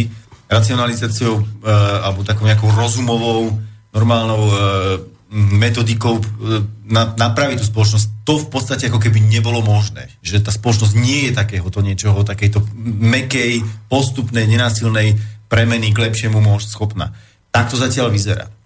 Preto tu máme tie tendencie takých tých e, autoritatívnych a dá sa to v podstate aj pochopiť. Bežný človek je tak frustrovaný z toho stavu, že jednoducho naozaj potrebuje jedného silného samca, ktorý buchne do stola a povie, ideme to robiť poriadok. Na nešťastie samozrejme, e, často z nich je pravicové extrémnych, a hľadajú sa rôzne tie obete, ktoré za to všetko, všetko môžu. Len to nie sú tie, ktoré v skutočnosti za to môžu. Presne to. A to je vlastne asi aj odpoveď Petrovi, čo telefonoval, že skutočne ako sa blíži tá doba, že už budú treba nejaké radikálne veci, ale aby sme neboli radikálni. Máš teraz slovo... Áno, ja- ja by som aby chcel- je len jednu vec. E, Slovo radikálny sa častokrát e, používa dosť milne, by som povedal. Radikálne je v podstate v zásade konotácia jadrový. Radix je z latinčiny koreň. To znamená, ak je radikálna zmena, principiálne. predstavujeme princípy. Zásadná, principiálna. Zásadná. A tá môže byť samozrejme pozitívna, nemusí byť negatívna. Hej? To znamená, že radikálna zmena nemusí, nemusí byť nejaká taká apokalyptická, alebo čo taká, môže byť úplne pozitívna. Ale samozrejme opačne. To, to bolo napríklad pri Syrize, že to je radikálne ľavicová, ale nie extremisticky ľavicová strana. Mm-hmm. Ale ja som veľmi rád, že sme sa tu dotkli vlastne toho, čo sa pripravuje v Spojených štátoch. Ja to teda vidím skôr politicky, teda samozrejme sú v mediálnom mainstreame také horúce témy typu uh, tzv. exekutívnych príkazov, ktoré vlastne vydáva ešte bez toho, aby to odobril eh, kongres alebo senát. S týmto ale začal vo veľkom Obama, títo Viem, len oni, oni majú jeden taký, taký, taký problém a to je ten, že oni nesmú byť v rozpore s platnými zákonmi a samozrejme... Čo myslím, že Obamovi sa podarilo. Čo, čo je asi zjadn... A práve o to ide, ja možno, že len otvorím tú otázku e, z politického alebo politologického pohľadu e, a zaujímavé bude pre mňa ako ekonómovia budú, že do, akej miery je to realistické. E, z ekonomických hľadisk alebo krokov, ktoré sa pripravuje, je vrátenie protekcionizmu. Hej? To znamená, že hovorí o tom, že zavedie nejaké 35-percentné clá alebo 25-percentné clá na dovoz, e, ja neviem, mexických e, aut, ktoré teda vyrábajú, ale samozrejme vlastníckmi tých fabrik sú Američania, ktorí pred 20 rokmi, keď sa vlastne uzatvorila nafta, tak hromadne opustili Detroit, kde museli tým robotníkom dať dvoj, troj, štvornásobné platy ako Mexičanom a samozrejme tam lacno produkujú a draho predávajú. Ja teda som vtedy už veľmi intenzívne sledoval rokovania, ktoré trvali plus minus 10 rokov o nafte. Uh, cieľ bol jasný, zvýšiť zisky znížením mzdových nákladov a všetkých ostatných nákladov uh, amerických korporáciám. A to sú v podstate ľudia, kamaráti de facto, ktorí na tom profitovali Trump a najbohatší ľudia z Ameriky. A neviem si predstaviť, viem, že teraz sú nejaké také prvé výsledky typu, že nejaká fabrika sa mala ako zámer stavať v Mexiku a už teda sa nebude, lebo teda tie protekcionistické clá budú a neviem čo. Je otázka, podľa mňa je úplne absurdné, politicky absurdné, nepriechodné, aby sa zmenila zásadným spôsobom nafta. On chce do nej vstúpiť, len áno, v kongrese má väčšinu, relatívne ako takú nejakých 40 kongresmenov, ale v senáte má iba dvoch uh, republikánov najviac. Stačí, keď sa dvaja z, z, ako spätia a jednoducho neprejde to. Že politicky si myslím, že knockoutovať, zlikvidovať naftu bude nemožné. Otázka je, čo by to urobilo s ekonomikou Spojených štátov, lebo tam je zase taká dvojitá, e, dvojsečná zbraň. Na jednej strane, samozrejme, e, vďaka nafte e, sa stratilo množstvo výrobných síl, teda pracovných miest v priemysle, v ťažkom priemysle, v storárskom a tak ďalej. Roman, len aby to neušlo ľuďom, že nafta je No, tá to je, nafta zmluva. je, je zmluva no. medzi, bezcolná zóna medzi Kanadou, Spojenými štátmi a Mexikom. Podstatné je to Mexiko, lebo tie náklady práce v Kanade a Spojených štátoch sú porovnateľné. Mexiko je to, akože, ktoré ulieta, hej? A tam sa vlastne tie ekologicky náročné výroby a všetko možné presunulo a z toho profitujú vlastníci bývalí vlastníci Detroitu, ktorí dneska, teda tam sa nič už nevyrába, to je vy- vybývané mesto, má 600 tisíc, malo niekedy 26 milióna, čiže to je úplne, že, že ten Michigan je úplne zničený. No ale, aby som dokončil tú myšlienku, pre mňa je fakt, e, že ako to chce urobiť, lebo toto celkom zjavne bez kongresu nepôjde a e, v kongrese americký systém je taký, že tam sú kongresmeni, ktoré sú jednoducho volení v svojich štátoch, za nimi sú vplyvné lobby, ktorým financujú kampaň.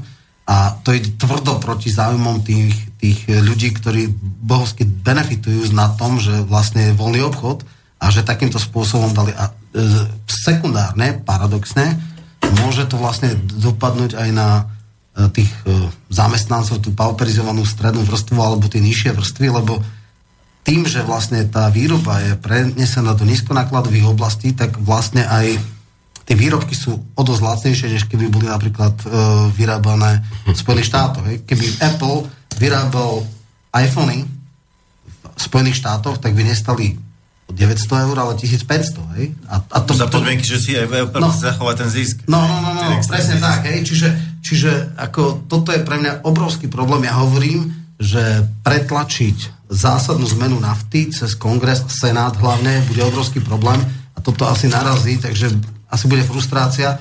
A to ešte som chcel povedať, vďaka tým nízkym cenám do istej miery profitujú na tom vlastne aj tí nižšie príjmoví Američania, lebo majú lacnejšie výrobky.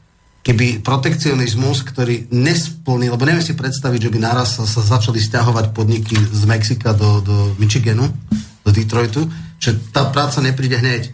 A tie ceny, ak by bol tvrdý protek, budú vyššie. Takže to môže, e, toto môže svieť aj k ťažkému kolapsu a k depresii alebo recesii. No dobre. Ja teraz preskočím niekoľko mm, tisíc strán ekonomie a začnem takto asi od konca. Ja som ohlásil nejakú prednášku na 31. marca, ešte hľadám miestnosť, ale určite to bude. Nazval som to, že ekonomické konsekvencie pána Trumpa, pána prezidenta Trumpa a potom sú tam nejaké ďalšie e, dovedky. E, poprvé, e, dneska myslím, že Mexičania už organizujú nejaké protesty typu, že nekupujte americké výrobky, kupujte mexické, kašlite na Trumpové trolovanie na webe. E, takže to bude takto ďalej pokračovať s rôznymi štátmi a s rôznymi výčitkami voči podľudným menám a tak ďalej. Po druhé, e, tá globalizácia naozaj nemá kam ísť. Ten fakt bol zjavný dávno. To nesúvisí priamo teraz s týmito voľbami. E, Tie očakávania optimistické aj, aj akademickými ekonomami formulované boli, boli prestrelené a dnes všetci z toho utekli, dá sa povedať už hromadne. Myslím teraz naozaj tí najlepších ekonomov. Po tretie, to, čo sa stane, bude jednoducho v konečnom dôsledku hra s nulovým súčtom, ale bude znamenať rozpad e, neúplný, ale, ale podstatnú návrat svetového obchodu, nielen teda tovarového, ale aj celkových finančných tokov späť niekde do polovice 80 rokov. Formálne aj teda tými, tými javmi aj objemom. Postupne, nie, nie zajtra, ale po rôznych otrasoch, šokoch na finančných trhoch a tak ďalej. Uh, Slovensko konkrétne sa nevyhne. Uh, krajiny typu Slovenska s vysokým tzv. pattern specialization a degree of specialization, čiže uh, to jedno či auta, či niečo iného, sa nevyhne tomu, že tým bude postihnuté najviac z hľadiska toho úbytku, ale nielen opticky, tak ako logicky, že áno, tak asi keď autá budú tlačiť na náklady, e, že Nemci budú aj menšie marže a že ja neviem, budú clá na dovoz a to, to, to nepôjde hneď, ale to pôjde postupne. Ale tam je najväčší problém, že tá ekonomika privykla na tieto štruktúry, sú nastavené takto, aj tými investičnými stimulmi a kadečím iným.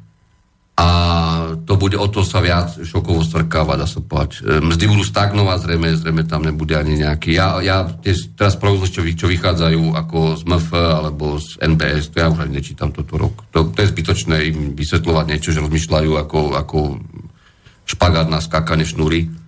To je zbytočné. Ja u, uvažujem inak a porovnám to s tým, čo, čo s, s globálnymi datami, detálnymi sa počíta, dnes vo svete sa počítalo čo úplne presne sedí. Uh, naša miera špecializácie dnes a otvorenosti, ale nie tej hrubej otvorenosti, že koľko aut vyvezieme a tak ďalej, miera špecializácie v tom produkčnom reťazci je minimálne 7 až 8 krát vyššia od veľkých štátov typu USA a podobne. Hej. Čiže pri tom otrase my, my, my v podstate riskujeme štvrtinu HDP, ktorá bude letieť vo vzduchu. A nie, nie jeden rok, pochopiteľne pre to sa nezabí, skončila republika a myslím, že aj politicky. A toto sa tých 10-15 rokov môže kľudne cez Trumpa po Trumpovi ťahať s kaďakými e, zabavnými e, politickými a geopolitickými hrami. E, ak, lebo ten vývoj tam pôjde, lebo on slúbil pracovné miesta a nielen on, teda kto iný, on jednoducho už z tej úrovne, kde sú dneska, že majú veľa pracovných miest, Obama ich vytvoril 11 miliónov, ale nie sú dobre platené a tak produktivita. Nebudem to všetko rozoberať. E, deficit obchodnej bilancie, nekrytý dolár a teda tam tie problémy bude treba riešiť a masívne a on sa nevyhne tomu, aj keby úplne zmenil tú svoju retoriku a to, čo doteraz robil, tak bude v tom vlastne pokračovať e, čisto tlakom, tlakom od, od populu, doslova. Aj nevedome. A tam, tam nastane ten jav, že e, v konečnom dôsledku sa ten, ten náš, náš HDP bude po nejakom opak, opätovnom vypuknutí reálnej krízy ešte viac svrkávať, než sa reálne bude svrkávať, ako opticky sa bude číselne svrkávať ešte viac. A nie je z toho cesta. Z toho cesta nebude, lebo my sme postavení na endogénom znižovaní nákladov vlastne toho vnútornom reťazství voči produktivite a nie na obchodnom podieli oligopolných firiem. Naše firmy e, sú nejaké, alebo teda naše firmy, ja nevravím, že keď je vlastne ako Slovak firmu, takže to je naša firma, ale hovorím o tom, že e, čo my môžeme autonómne rozhodovať v tej ekonomike reálne, nie finančným obrazom. Jednoznačne povedané, e, preto tá otázka, alebo ten úvod o tom, že dlhová brzda, nejaké verejné investície a tak ďalej, to bol dobrý úvod, aj keď náhodný, pretože ja chcem povedať to, že nakoniec o pár rokov, možno že aj veľmi skoro, tieto otázky, že ako, ako, ako nahradiť výpadok, výpadok e, exportu alebo teda e, toho vonkajšieho dopytu e, nejakou domácou, domácou produkciou, stimuláciou domáceho dopytu budú absolútne akútne v tejto situácii a nebude sa to dá zmeniť nielen kvôli euru, ale dokonca by to nešlo ani s vlastnou menou hneď, aj podhodnotenou. Veľmi skrácujem a veľmi preskakujem. Ja tu naozaj dám do, do, do prednášky s číslami, grafmi a tak ďalej. Nebudem, teraz sa nedá ako v rádiu robiť, ale, ale toto nastane. A ja som si tisíc percentne istý, že na to nikto nie je pripravený v podstate. Takže fajn, ako za, zaoberáme sa ďalej nezmyslami všetkými, čo sa tu zaoberáme. Nemyslím teraz byť túto piati, ale pokiaľ nemáte už dneska plán B, tak, e, tak teda ako dovidenia. Čiže, čiže E, netreba strašiť ľudí. To nie je o strašení ľudí. E, zajtra môžete vidieť zase indexy americké, že plus 1% minus. To, to nič nerieši absolútne teraz. E, ten, ten chod reálnych procesov, produkčných a hodnotových a ziskových si jednoducho ide svoje. Ten chod politiky, populistické, alebo ako to chcete volať, alebo ako to voláte radikálne, od korenia, od radixu, si ide svoje. Ten, ten sa nedá oklamať. Môžete tomu dávať pravicové, lavicové, aké chcete prívlastky, ja myslím vy, E, tá realita proste si tú produkciu a tie finančné, finančné, finančné väzby ťaha. Tam oni idú z minulosti pochopiteľne ďalej. Oni sú v tom prostredí toho deexistencie, toho dopytu priemerného zničenej tej strednej vrstvy, ako sme tu už iskrát povedali aj v Spojených štátoch, a nielen bielej teda. A mimochodom, keď ste spomínali, že lacné výrobky sú fajn pre Američanov, to vôbec nie je pravda medzi nami. Existujú teraz najnovšie práce, dokonca z Fedu sa si myslím, ktoré hovoria, že de, de, dezinflácia, čiže znižovanie cien kompetitívnym dovozom v posledných 20 rokoch najviac prosperí najbohatší v podstate, hej, podľa štruktúry komodít.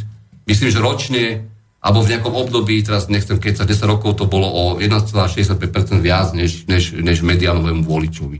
Za USA teda aj údaje, ale ne, neviem teraz ani tu... Tým sa len zmiernil ten dopad tej delokalizácie. Toto je hra, toto je hra, ktorá má dva problémy E, globalizácia dávno prešvila svoju, svoje, svoje možnosti, vedie k vnútropolitickým nápetiam, ktoré sú síce nevedomé, navyše integrovaných celkov, ktoré zastierajú všetko možné tými, tými roz, rozličnými pozíciami vstupnými. A navyše podstatná otázka je naozaj e, otázka sociálno-hospodárska. Podstatná otázka nie je e, ani národnostná, dokonca ani imigračná, aj keď ona je závažná a je dôsledkom toho medzinárodného postkolonializmu, dá sa povedať z veľkej časti.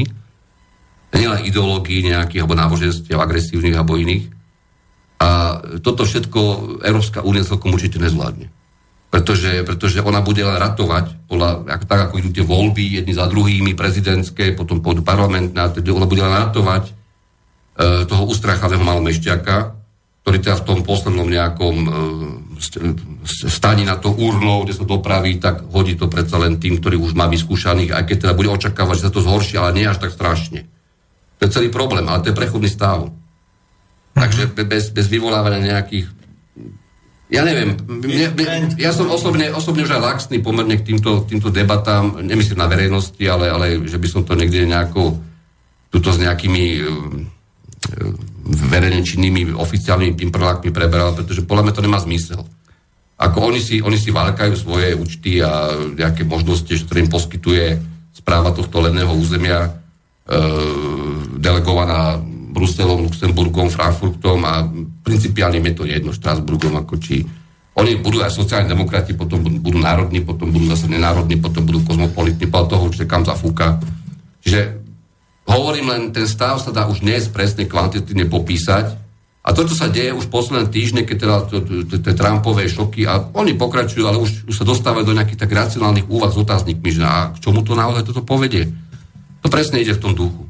A, a aj dokonca aj číselne, aj, aj kvantitatívne. Mne, ide o ten politický rozmer, že účinné zavedenie protekcionizmu znamená ťažké zníženie ziskov, e, vol- teda sponzorov senátorov. Hej? Značnej časti senátorov, ktorí bez nich, bez týchto sponzorov by nikdy neboli senátormi, lebo však financovanie kampane Ale senátor štátov- bude, bude ziskový, keď, keď e, bude robiť veľkú kampaň s nejakými svišťami alebo nejakými alebo motívmi e, pôvodných puritánov, čo prišli do Ameriky s tým, že sa postaví nejaký tunel. No ty, mu to alebo, nebudú financovať. Tam, no hlavne- ale tak tam budú ďalšie peniaze, ktoré prídu. Lebo najprv sa, berie, najprv sa berie provízia, potom sa stavia, viete. Takže to je tak vždy všade vo svete. Respektíve sa buduje nejaká fabrika, ktorá v Amerike chýbala, akože. Respektíve sa ozve, ozve nejaký program úspory v Medicare, respektíve zniženia cien liečiv. A to zase nejaký senátor bude vybávať, aby to nebolo až také strašne zlé pre tie zahraničné farmaceutické firmy. E, Prachy vždy potečú. Čiže, čiže ide len o to, čo tá história reálne ťahá, ten, ten vývoj.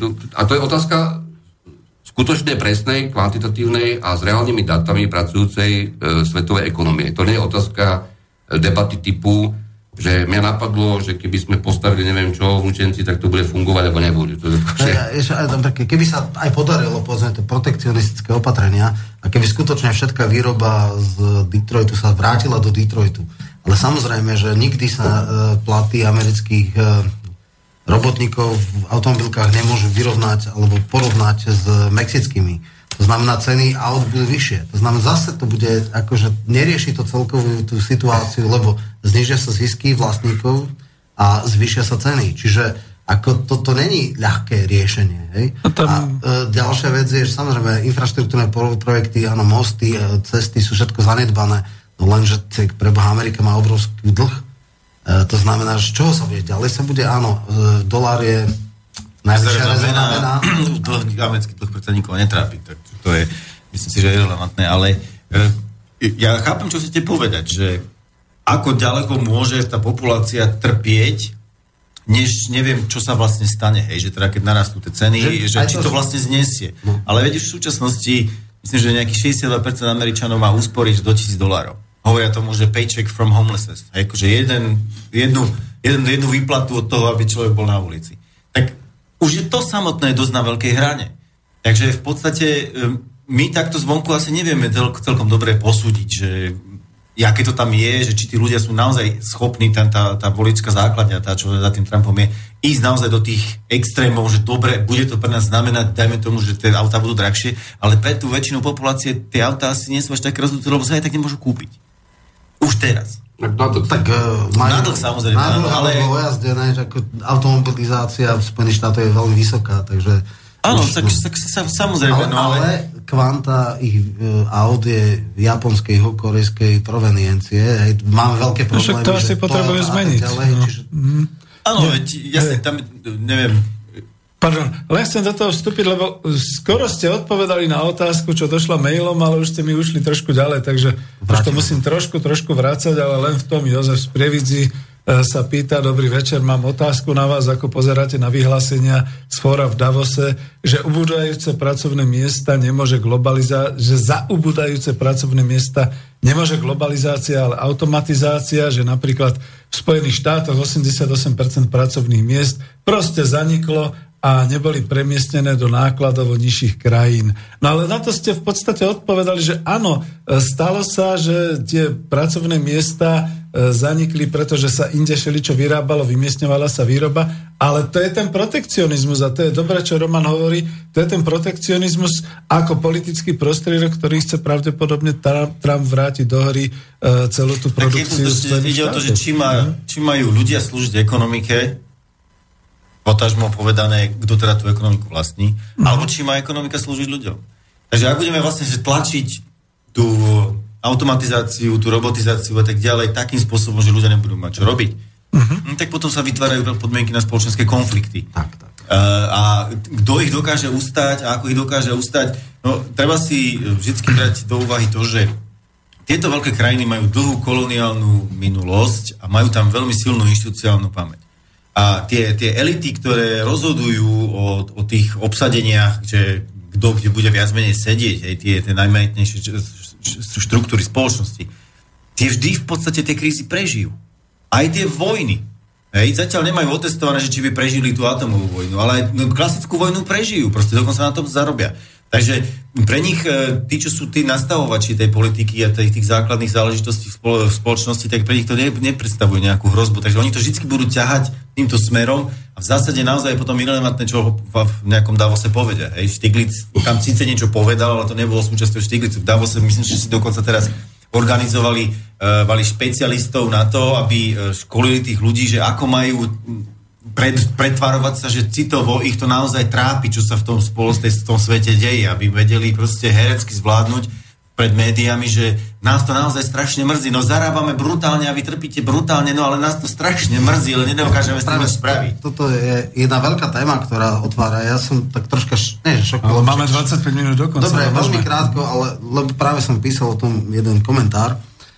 Uh, riešenie tohto problému, teda čím ďalej, tým menej práce, že automatizácia a vytlačenie vlastne tých, uh, ako keby aj pravica začína chápať, alebo ultrapravica, človek, ktorý pred 4 a 5 rokmi v televízii uh, obhajoval detskú prácu v Bangladeži, aké je to perfektné, že za 1 dolár denne tam detsko môže, tak dneska príde a povie, že uh, automatizácia spôsobí to, že bude čím ďalej tým menej práce, že práca bude už len kreatívna, bude, teda tí, ktorí budú pracovať, že budú v nejakých tvorivých činnostiach, kreatívne, neviem čo, a že tá bežná, jednoduchá práca, ja neviem, na páse a podobné, bude čím ďalej tým menej a menej. A čo teraz s tým?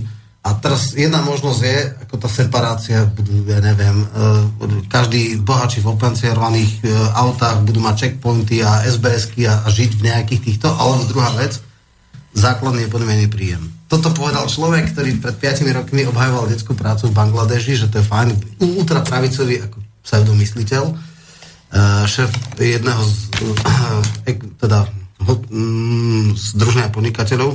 A vtedy som pochopil, že aj pravica, tak ako ľavica, pracuje s konceptom základného nepodmieneného príjmu. Aj ona toto dáva ako riešenie. Že toto je riešenie, že dajme tým ľuďom niečo, aby boli spokojní a urobíme z nich takých malých chudobných rentierov, aby jednoducho tie tenzie spoločnosti neboli také, že to raz buchne a skončí to všetko. Čiže toto je napríklad jedna z alternatív, že áno, tá polarizácia v príjmoch je príšerná, ako kúpme si s malou časťou e, zníženia alebo zvýšenia verejných výdavkov e, pasivitu más. Lebo aj toto je riešenie. Čiže aj takýmto spôsobom začína uvažovať vlastne... No ale je to v poriadku, Roman? No podľa mňa nie. Otázka je, takto, ja som zásadne, ja som za základný podmienný príjem, to znamená, každá zmysluplná práca má zabezpečiť tomu človeku dôstojné prežitie, to je môj princíp. To znamená, samozrejme, dneska máme kvanta podstatnej práce, ktorá nie je finančne zaujímavá, pretože z verejných zdrojov na nie je a, zo súkromných takisto. Korporácie to nepotrebujú. To... No a donútiť e, tých ľudí, hej, samozrejme, ten koncept, máme piloty, máme v Fínsku, to je trotisícové mesto, je dvojročný pilot, e, základný podmienený príjem. E, v Kanade sa experimentuje. Pre mňa je tento koncept problematický v tom, že môže mať dosť veľa čiernych pasažierov. Hej? A, a druhá vec je, že samozrejme urobiť to ako a takisto verejné rozpočty, či by to zvládli, či by to nezvládli a, a tak ďalej. Je tam strašne veľa vecí. Podstatné je to, že už aj pravica, už aj tí, ktorí dneska majú extrémne, ono si uvedomujú výbušnosť. Máme tu nejaký rok 29, nástup extrémistických vecí, teda Nemecko a tak ďalej. E, radikalizácia más, ako nedá sa urobiť okamžite eutanázia nepotrebných ľudí, takže treba z nich niečo robiť a napríklad toto je koncept, ktorý ma prekvapil, lebo ja viem, že je ľavicový koncept základného nepodobného príjmu. Mimochodom, víťaz primárok socialistických na ľavicového prezidenta má gro témy 32-hodinový pracovný čas a základný podmienný príjem o výške nejakých 750 eur, čo je samozrejme na Zuzku nič, ale ako na úrovni nás 300. Hej. No, čiže ako toto sú témy, toto je, je diskurs, ktorý sa otvára. To už nie je úplne okrajová vec. To je normálna vec, ktorú si zoberú vážni politici, vážni, ktorí možno nemajú šancu dneska ešte vyhrať, ale nie sú úplne že okrajoví a tlačajú do toho verejného diskurzu. Než kolegovia odpovedia, tuto na Slobodnom vysielači je tzv. Overtonovo okienko, článok o tom, ako naučiť ľudí jesť ľudské meso. Je to taký veľmi podobný postup, ako sa teda robí s týmto nepodmieneným základným príjmom, kde na začiatku sme proti a na konci jasáme, že to chceme. A odporúčam čítať e, tú psychológiu Overtonového okna, ale my sme ekonomovia. A ja dám len otázku, pretože naozaj ma hneď rozbolí žalúdok, keď počujem o týchto veciach ako nepodmienený základný príjem. Nebolo toto všetko už na začiatku kapitalizmu? Nebolo to v Anglii pri vyhradzovaní tých pasienkov a nevolalo sa to náhodou spinhemlenské zákonodárstvo, keď sa snažili tí šlachetní a humánni aristokrati a tí kapitalisti urobiť pre tú chudobu povinné platenie a povinné zásobovanie jedla a strechy nad hlavou a podobne. A nezrušili to, nemuseli to zrušiť asi o 30 rokov naspäť, pretože jednak im to skutočne zabrzdilo ekonomiku a jednak zistili, že na to nemajú, aby všetkým rozdávali, pretože by museli rozdávať zo svojho. Len toľko, všetkým odporúčam Spinhemlenské zákony Áno, z Anglie. To si dobrá náhodil túto, tento loptičku, túto Federerovi. E, však to sú, to sú, to sú, ne, ne, to sú púl, Pardon, to sú, ja- sú krásne ja štúdie, sú krásne, počuť sú krásne štúdie, ktoré o, o, o, o chu- chudinskom zákonodárstve z púlov, ktoré dokazovali tie účinky a ja sa pamätám, keď tu navážem trošku politologicky na pána Michilka, že na Slovensku boli takí... Ale on za to nemôže. on to Nie, OK, OK, nechám ma hovoriť, prosím ťa, ďakujem. E, veľkí novinári z týždňa a podobne, a ešte sú aj tam už tiež takí lavicovi trošku, ktorí písali, že to vedlo k tomu, že sa po krajine potulovali dobre živení, nič nerobiaci povalači. No, potom to zrušili preto, lebo samozrejme potrebovali e, do tých manufaktúr a do toho priemyslu, ktorý nastupoval e, v predviktoriánskych dobách, po napoleonských vojnách, potrebovali týchto akože zamestnať, týchto slobodomyselných, kreatívnych, ktorí boli predtým ohradení, aby tam mohli ovce behať. E, nie, vážený, všetko ostatné, takto. E, roboti nikdy nahradia ľudí, nikdy to nebude v alokácii to podstatné, pretože vy musíte niekomu tie produkty a predávať, či sú cenové elastické alebo neelastické. Bohatí môžu mať peniazy plné, plné hrady čo im budú potom, keď ich niekto, niekto oné, alebo teda ne, ne, nikto od nich nebude nič kupovať, ani, ani úvery si od nich brať sprostredkované cez banku a finančný systém. Čo mimochodom je základný systém, ktorý tu funguje posledných 25 rokov, vnútorne do, kra- dovnútra krajín. Eh, keď treba nejakú úvahu, že ako to bude, ako dneska sa z pravičiarov stávajú lavičiari, aj myslím, že sme pán, Be, pán poslanec Beblavy napísal, že dneska už nikoho nezaujíma, že niekto je proti neoliberálom. Eh, No fajn, no tak ako, ako pýtajte v klube dospelých. My toto rozprávame, ja toto rozprávam roky, 10 rokov. Je úplne zbytočné sa tu vrácať. Niektoré veci, ktoré dneska aj odzneli, to ja už neviem, či sa mám nahrať a púšťať sa z niečoho. A myslím, že nielen ja, ale aj kolegovia. Uh, principiálne treba vidieť minimálne 5-6 krokov dopredu. Akože to, ako v šachu, to, čo teraz je a čo sa bude ďalej vy, vy, vydávať za nejaké objavy, že teda, ako to, aké to môže mať štruktúrálne dôsledky a teda. Uh, páčil sa mi, nemám rád tú pani, slečnú teda ešte, neviem, či je slečná, Naomi Klein, poznáš logo, kniha známa, antiglobalistická, nepáčil sa mi jej štýl, akože, ale, ale, ale má, má, myslím, že dobrý článok na Alarme, ktorý hovorí o tom, že ona je vlastne rada, že Trump vyhral voľby, lebo Trump razí tento systém. Hej? Práve tým svojím hore-dole a tak ďalej. A aj tak nebude vedieť z tej klietky výjsť, z tej, a, aj antiglobalizačnej, lebo to sa neúplne nedá e, efektívne a bez strát a bez ďalšej krízy. Takže e, je to ako taký pohľad, čo som aj ja už predtým, predtým viackrát prezentoval, že poďme na to, poďme do tej revolty, zatiaľ len skúšovne, ktorá tak či tak musí vypuknúť, ale keď sa pozriem dopredu, e, ja som za to, aby bol aj nejaký základný nepodmienený príjem. Ale celý vtip je v tom, ako prepojiť e, občanstvo, zodpovednosť, e, poriadok s nie charitou súkromnou, z predtým ukradnutých peňazí úžernických, ale s reálnou spolupatričnosťou. Celý problém sveta nie je v tom, že bohatí sú stále bohatší a chudobní chudobnejší, čo je bohužiaľ realita, je to obrovský problém. Ale to nie je kvôli tomu, že sa všade globalizovala, znižovali sa náklady a kúpovali sme si trička za dolár v Bangladeši. To je mimochodom nikdy nebudú také kvalitné ako tie e, z dobrej bávlny a s dobrou, s dobrou hustotou, ktoré stoja pochopiteľne viac. Lebo všetko je to o materiálových vstupoch a nielen o pracovnej sile. Ale e, problém základný je, ako, ako pochopiť, že z, príčinou všetkého je obrovská koncentrácia ekonomickej moci, z ktorou sa nič nikde, ani na národnej úrovni, ani globálne, kvôli tomu voľnému pohybu kapitálu neurobilo. A tento proces vlastne posledných 40 rokov ide históriou, aj za pomoci e, zlikvidovania tej bipolarity a tak ďalej. Ale to, to už len, ako nebudem sa tu, sa tu k tomu vrácať. Čiže my sa vrátime späť v histórii, vrátime sa bolestne späť v histórii a e, ak to mám úplne sprosto povedať, alebo otvorene, treba fakticky rekonštruovať štát. Ale nie na silu, nejakou jednou ideou, že teraz niekto bude mať zletné reči, ale pochopiť, ako tú rovnováhu, aspoň teda väčšinovú rovnováhu medzi tou povinnosťou a príležitostiami a vyrovnávaním príležitosti nastoli znova. Inštitucionálne, cez, aj cez ústavu, aj cez zmenu zákonov, aj cez výmenu politických elít a teda, a teda, a teda.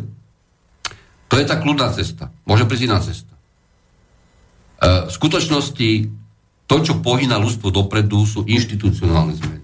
Nielen technológické. A to je Adrianova. Teraz vy, vy, vyšla krásna práca od jedného anglického ekonóma z Nottinghamu, neviem, nie som si istý, ktorý e, zisťoval e, telesnú výšku a teda vôbec vzrast e, ľudí a, a vývoj v histórii a zistil, že vlastne najväčším, najväčším skokom vzraste ľudí, čiže čo je, čo je určitou teda uh, nie okamžito, ale predsa len uh, nejakým prejavom blahobytu lepšieho alebo lepších životných podmienok, prichádzalo v histórii z, dostupných európskych historických záznamov v podstate už od prvého storočia pre našim letopočtom a potom najviac v období renesancie, dokonca napriek, napriek moru, ktorý prešiel Európou, a potom v 16. a 17. storočí, kedy dochádzalo ku obrovským politickým zmenám v Anglicku, v Holandsku a neskôr vo Francúzsku, k, k, teda, nazvime to, občanským revolúciám, v podstate k, k likvidácii e, feudálnych e, rentových práv a tak ďalej. Dnešný svet je o koncentrovaných majetkových a rentových právach obrovskej menšiny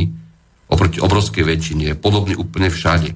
A v takejto malej krajine, kde navyše sa vôbec, vôbec nedarí zastoliť ani zdanie spravodlivosti a práva, tak je to extrémne vidno samozrejme, lebo sme tu navyše ešte relatívne každý každého pozná. E, čiže, čiže toto, toto tak či tak prejde, prejde to zmenou a ja už sa nebudem ani unúvať, akože nejak, nejak to, to ďalej rozoberať, nie preto, že som nechcel, ale samozrejme tá debata je, debata je hĺbšia a nebudem tu sám rečniť, ale Však sme to dá, sa to, dá, sa to, dá sa to krásne vidieť dopredu, ekonomicky, dá sa to naparametrizovať a dá sa, dá sa urobiť e, fakticky komplexný, e, komplexný prevodový mechanizmus pre rôzne alternatívy.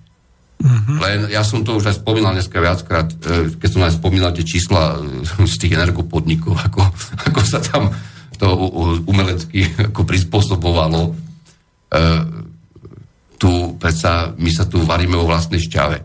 To, že vo svete sa kadečo deje, to je fantastické, ale keď máme nejakú možnosť, odpovednosť a zároveň vplyv na vlastné životy a chod aj nejakej, nejakého, nejakého spoločenstva, tak predsa v prvom rade tu a nie, že či zajtra e, prezident Trump natvítuje, že sa mu nepáči Peugeot, alebo sa mu nepáči Honda, potom to oni všetky tie automobilky budú postupne natvítované, takže to je úplne jedno, alebo nadekretované.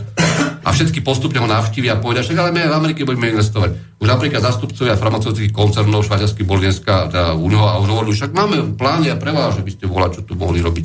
Proste tá, táto hra bude pokračovať, ale ten, ten, ten hlavný smer nechcem to slovo použiť smer, ale ten hlavný, hlavný ťah, ktorý je pred nami, je zjavný už dávno. Opakujem to po x krát sa ospravedlňujem poslucháčom, ak to unavuje. Tí, ktorí reálne robia vo svete ekonómiu s reálnymi detailnými dátami, ktoré majú o svetovom obchode a tak ďalej, minimálne od roku 2012, toto dávno vedia. A dávno o tom písali ťažko, samozrejme, nie je to ľahké prerozprávať, ale písali to otvorene, dokonca technokraticky, bez nejakých ideových zámer, e, záverov. A to, že politika ide za tým 5-6 rokov a ešte je komplikovaná tou ne, nemožnou európskou integráciou dneska, to je, to je fajn, ale, ale to, to nič nezmení na, na tom, že sa tak či tak presadia tieto, tieto trendy a dostaneme sa tam, kam sa dostaneme a budeme rádi, keď sa tam dostaneme nejakou e, mierumilovnou a zároveň by som povedal, že optimistickou cestou dovnútra smeru. A to je tak krásne optimistické, že ešte než budeme pokračovať, máme posledných 10 minút. Nech sa páči Adrian, potom Roman. Ja by som len v podstate variantu posunul tam, kde, ako ste vysprávne povedali, v podstate ja sa najviac pohybujem, čo sa týka mojej, mojej práce a môjho záujmu. Tá inštitucionálna zmena a uh, tu sme sa aj bavili o tom, o tom, čo znamená to radikálne a tak ďalej v súčasnosti, keď dominujú tie pravicové trendy v Európe, no pravicová uh, akákoľvek politika z princípu nemôže byť radikálna, pretože nikdy nejde po uh, inštitucionálnej zmene ako takej, že v podstate vždy len volá po nastolení poriadku.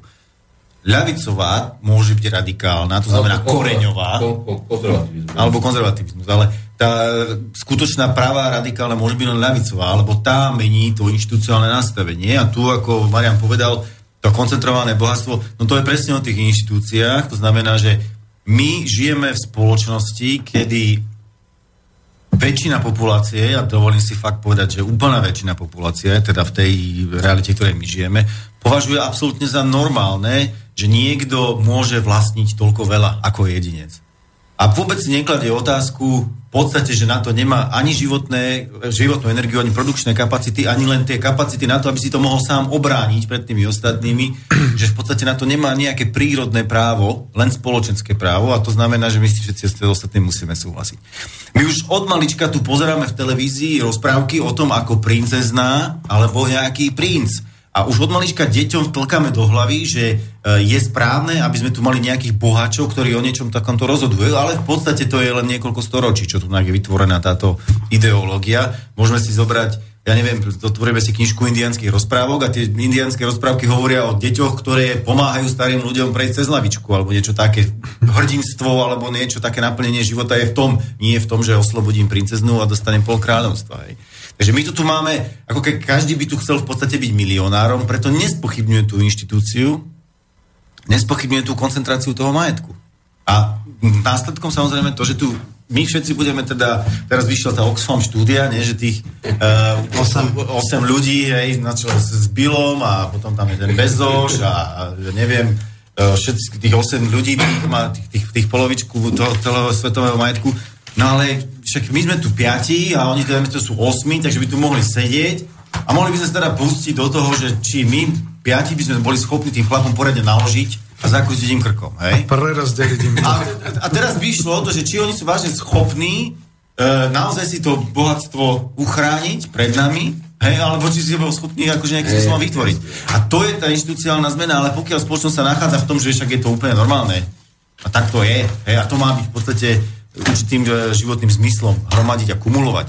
A tá spoločnosť tomu človeku to e, v podstate uznáva tak tým pádom je možné sa posunúť ďalej. Spoločnosti a tieto problémy sa budú kumulovať, pretože tí, čo majú prostriedky, budú politiku ťahať svojím spôsobom tam, kam potrebujú, ako pán, ako pán Trump. Ja si strašne ukradnem slovo odporne drzo a poviem asi 4 veci, že my, si my, termín. myslím, si, myslím si, že predstava, že vlastnícke práva sú absolútne, ktorú tu niektorí, nielen ako s našou transformáciou, ale všeobecne presadzovali, e, či v rímskom zmysle, či v inom, už dneska nenapadne ani najväčšieho pravičera na Slovensku. Vôzovka, keď podľa mňa ani žiadny pravičer a momentálne nie sú vyprofilovaní. Po druhé, e, e,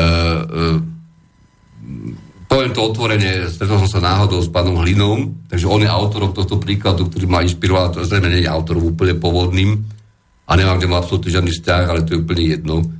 E, povedal, že no, ono to bolo tak, že mnohí tu stále vykladali, že netreba ľuďom dávať rybu, ale treba ich naučiť chytať ryby. Takže potom sme zistili, že keď prišli ku tomu rybníku alebo ku tej rieke, tak tam už chodil taký obrovský remorker s takými sieťami a všetky tie ryby vybral. Takže tam stále s tou udicou, akože išli chytať startupové ryby.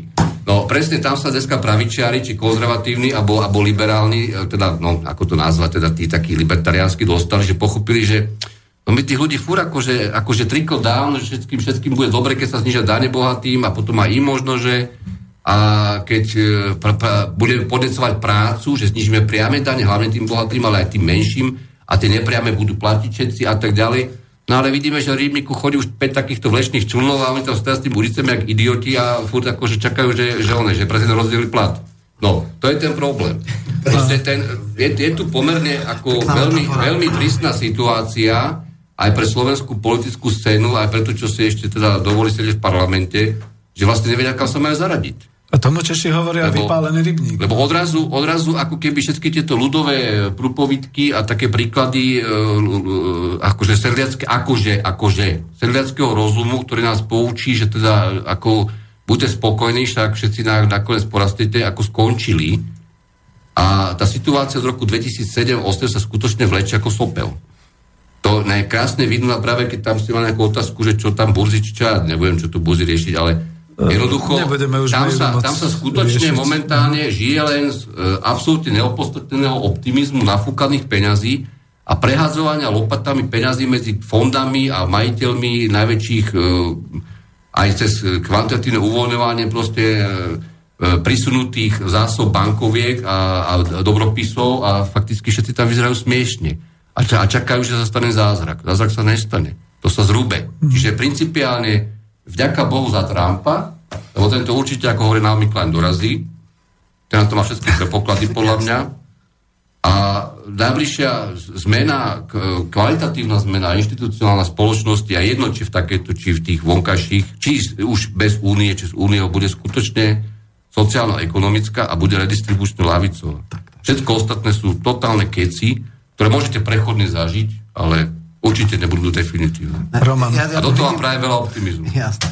No, myslím, že to je veľmi krásne sa povedala jedna uh, veta, ktorá je celou tragédiou a to je to, že uh, za ekonomickou realitou tá politická zaostáva 6 a viac rokov. Uh, inak povedané, politici príjmu aj racionálne opatrenia, ale iba vtedy, ak vyčerpajú všetky ostatné. Čiže keď už nič iné im neostáva, keď už to je jedno jednoznačná vec, ktorá, ktorá im ostane, tak vtedy možno aj príjmu. Uh, otvárajú sa mnohé agendy, ktoré boli pred 5-10 rokmi úplne okrajové a dneska sú ako skoro až disku, čo sa týka diskurzu mainstream. Okrem, neviem, znižovania pracovného času na 32 hodín týždenne a ten nepodmienený príjem. Sú to rôzne veci, že skutočne už dneska ako progresívne, racionálne progresívne zdanie nie je úplne akože od diabla. Hej? To je, už, už sa o tom normálne, že hovorí. E, čo je problém? Sú aj racionálni miliardári, konkrétne Warren Buffett a niektorí francúzskí miliardári prišli a povedali, e, zdaňte nás viac, lebo ako toto nie je možné. Ako Je to skôr promo. Je to, Tomu neverím, to, to, ako- to nemusím celkom tak, tak sú možno, ja, ja dávam šancu, že aj miliardár môže mať racionálne už len preto, aby pochopil, že ako toto je slepá ulička. A chcem povedať, tu, ale, a to je ten krásny prípad, naraža to na, reál, na konkrétnu reálnu politiku v Spojených štátoch, kedy napríklad e, najbohatší ľudia sú vyplácaní výnosom z kapit- teda príjmov z kapitálových výnosov, ktoré zdanenie 13% daňou. E, bežní zamestnanci majú progresívne zdanenie podľa výšku príjmu, sú tam daňové pásmo a e, konkrétne Warren Buffett povedal, je absurdné, ak moja sekretárka má daň 30% a ja mám 13. Hej?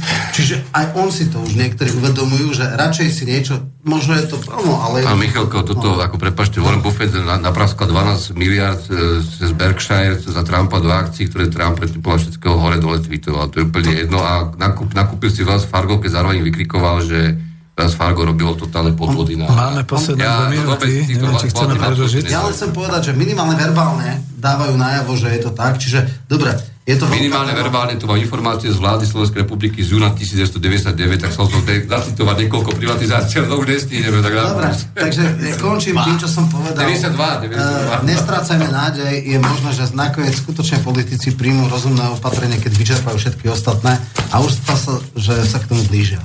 A je Som len povedal, že slovo nádej je škaredé slovo, odtedy čo sme tu mali 8 rokov Obamu, je nádej škaredé slovo a e, dáva ľudí do polohy pasivity. Žiadna nádej neexistuje. Treba zdvihnúť prdele, to je všetko. Tak Marian, ešte posledná veta a končíme úplne. Ja som teraz trošku zabudol, ale naozaj všetko dobre prajem všetkým, vôbec nie som pesimistický a ja mám teda nádej, že, že ľudia doslovne a doslova alebo obrazne sa dvihnú a ukážu politikom, že kam sa majú vrátiť do svojho dekoncentrovaného sveta. Ako. Díky pekne, A hlavne chlapci. tým, čo stoja za nimi. No. Uh, myslím si, že už nám posluchači odpustia, že nečítame maily, pretože už máme poslednú minútu. Ďakujem Marianovi, ďakujem Adrianovi, ďakujem aj Romanovi a samozrejme ďakujem nášmu technikovi, dovidenia. ktorý nás to doteraz ako takto pekne obospodarovala. Neviem, či vôbec ešte bude pesnička. Ďakujem, že nás počúvate. Do počutia. Ďakujem. Do počutia. Táto relácia vznikla za podpory dobrovoľných príspevkov našich poslucháčov. I ty sa k ním môžeš pridať. Viac informácií nájdeš na www.slobodnyvysielac.sk Ďakujeme.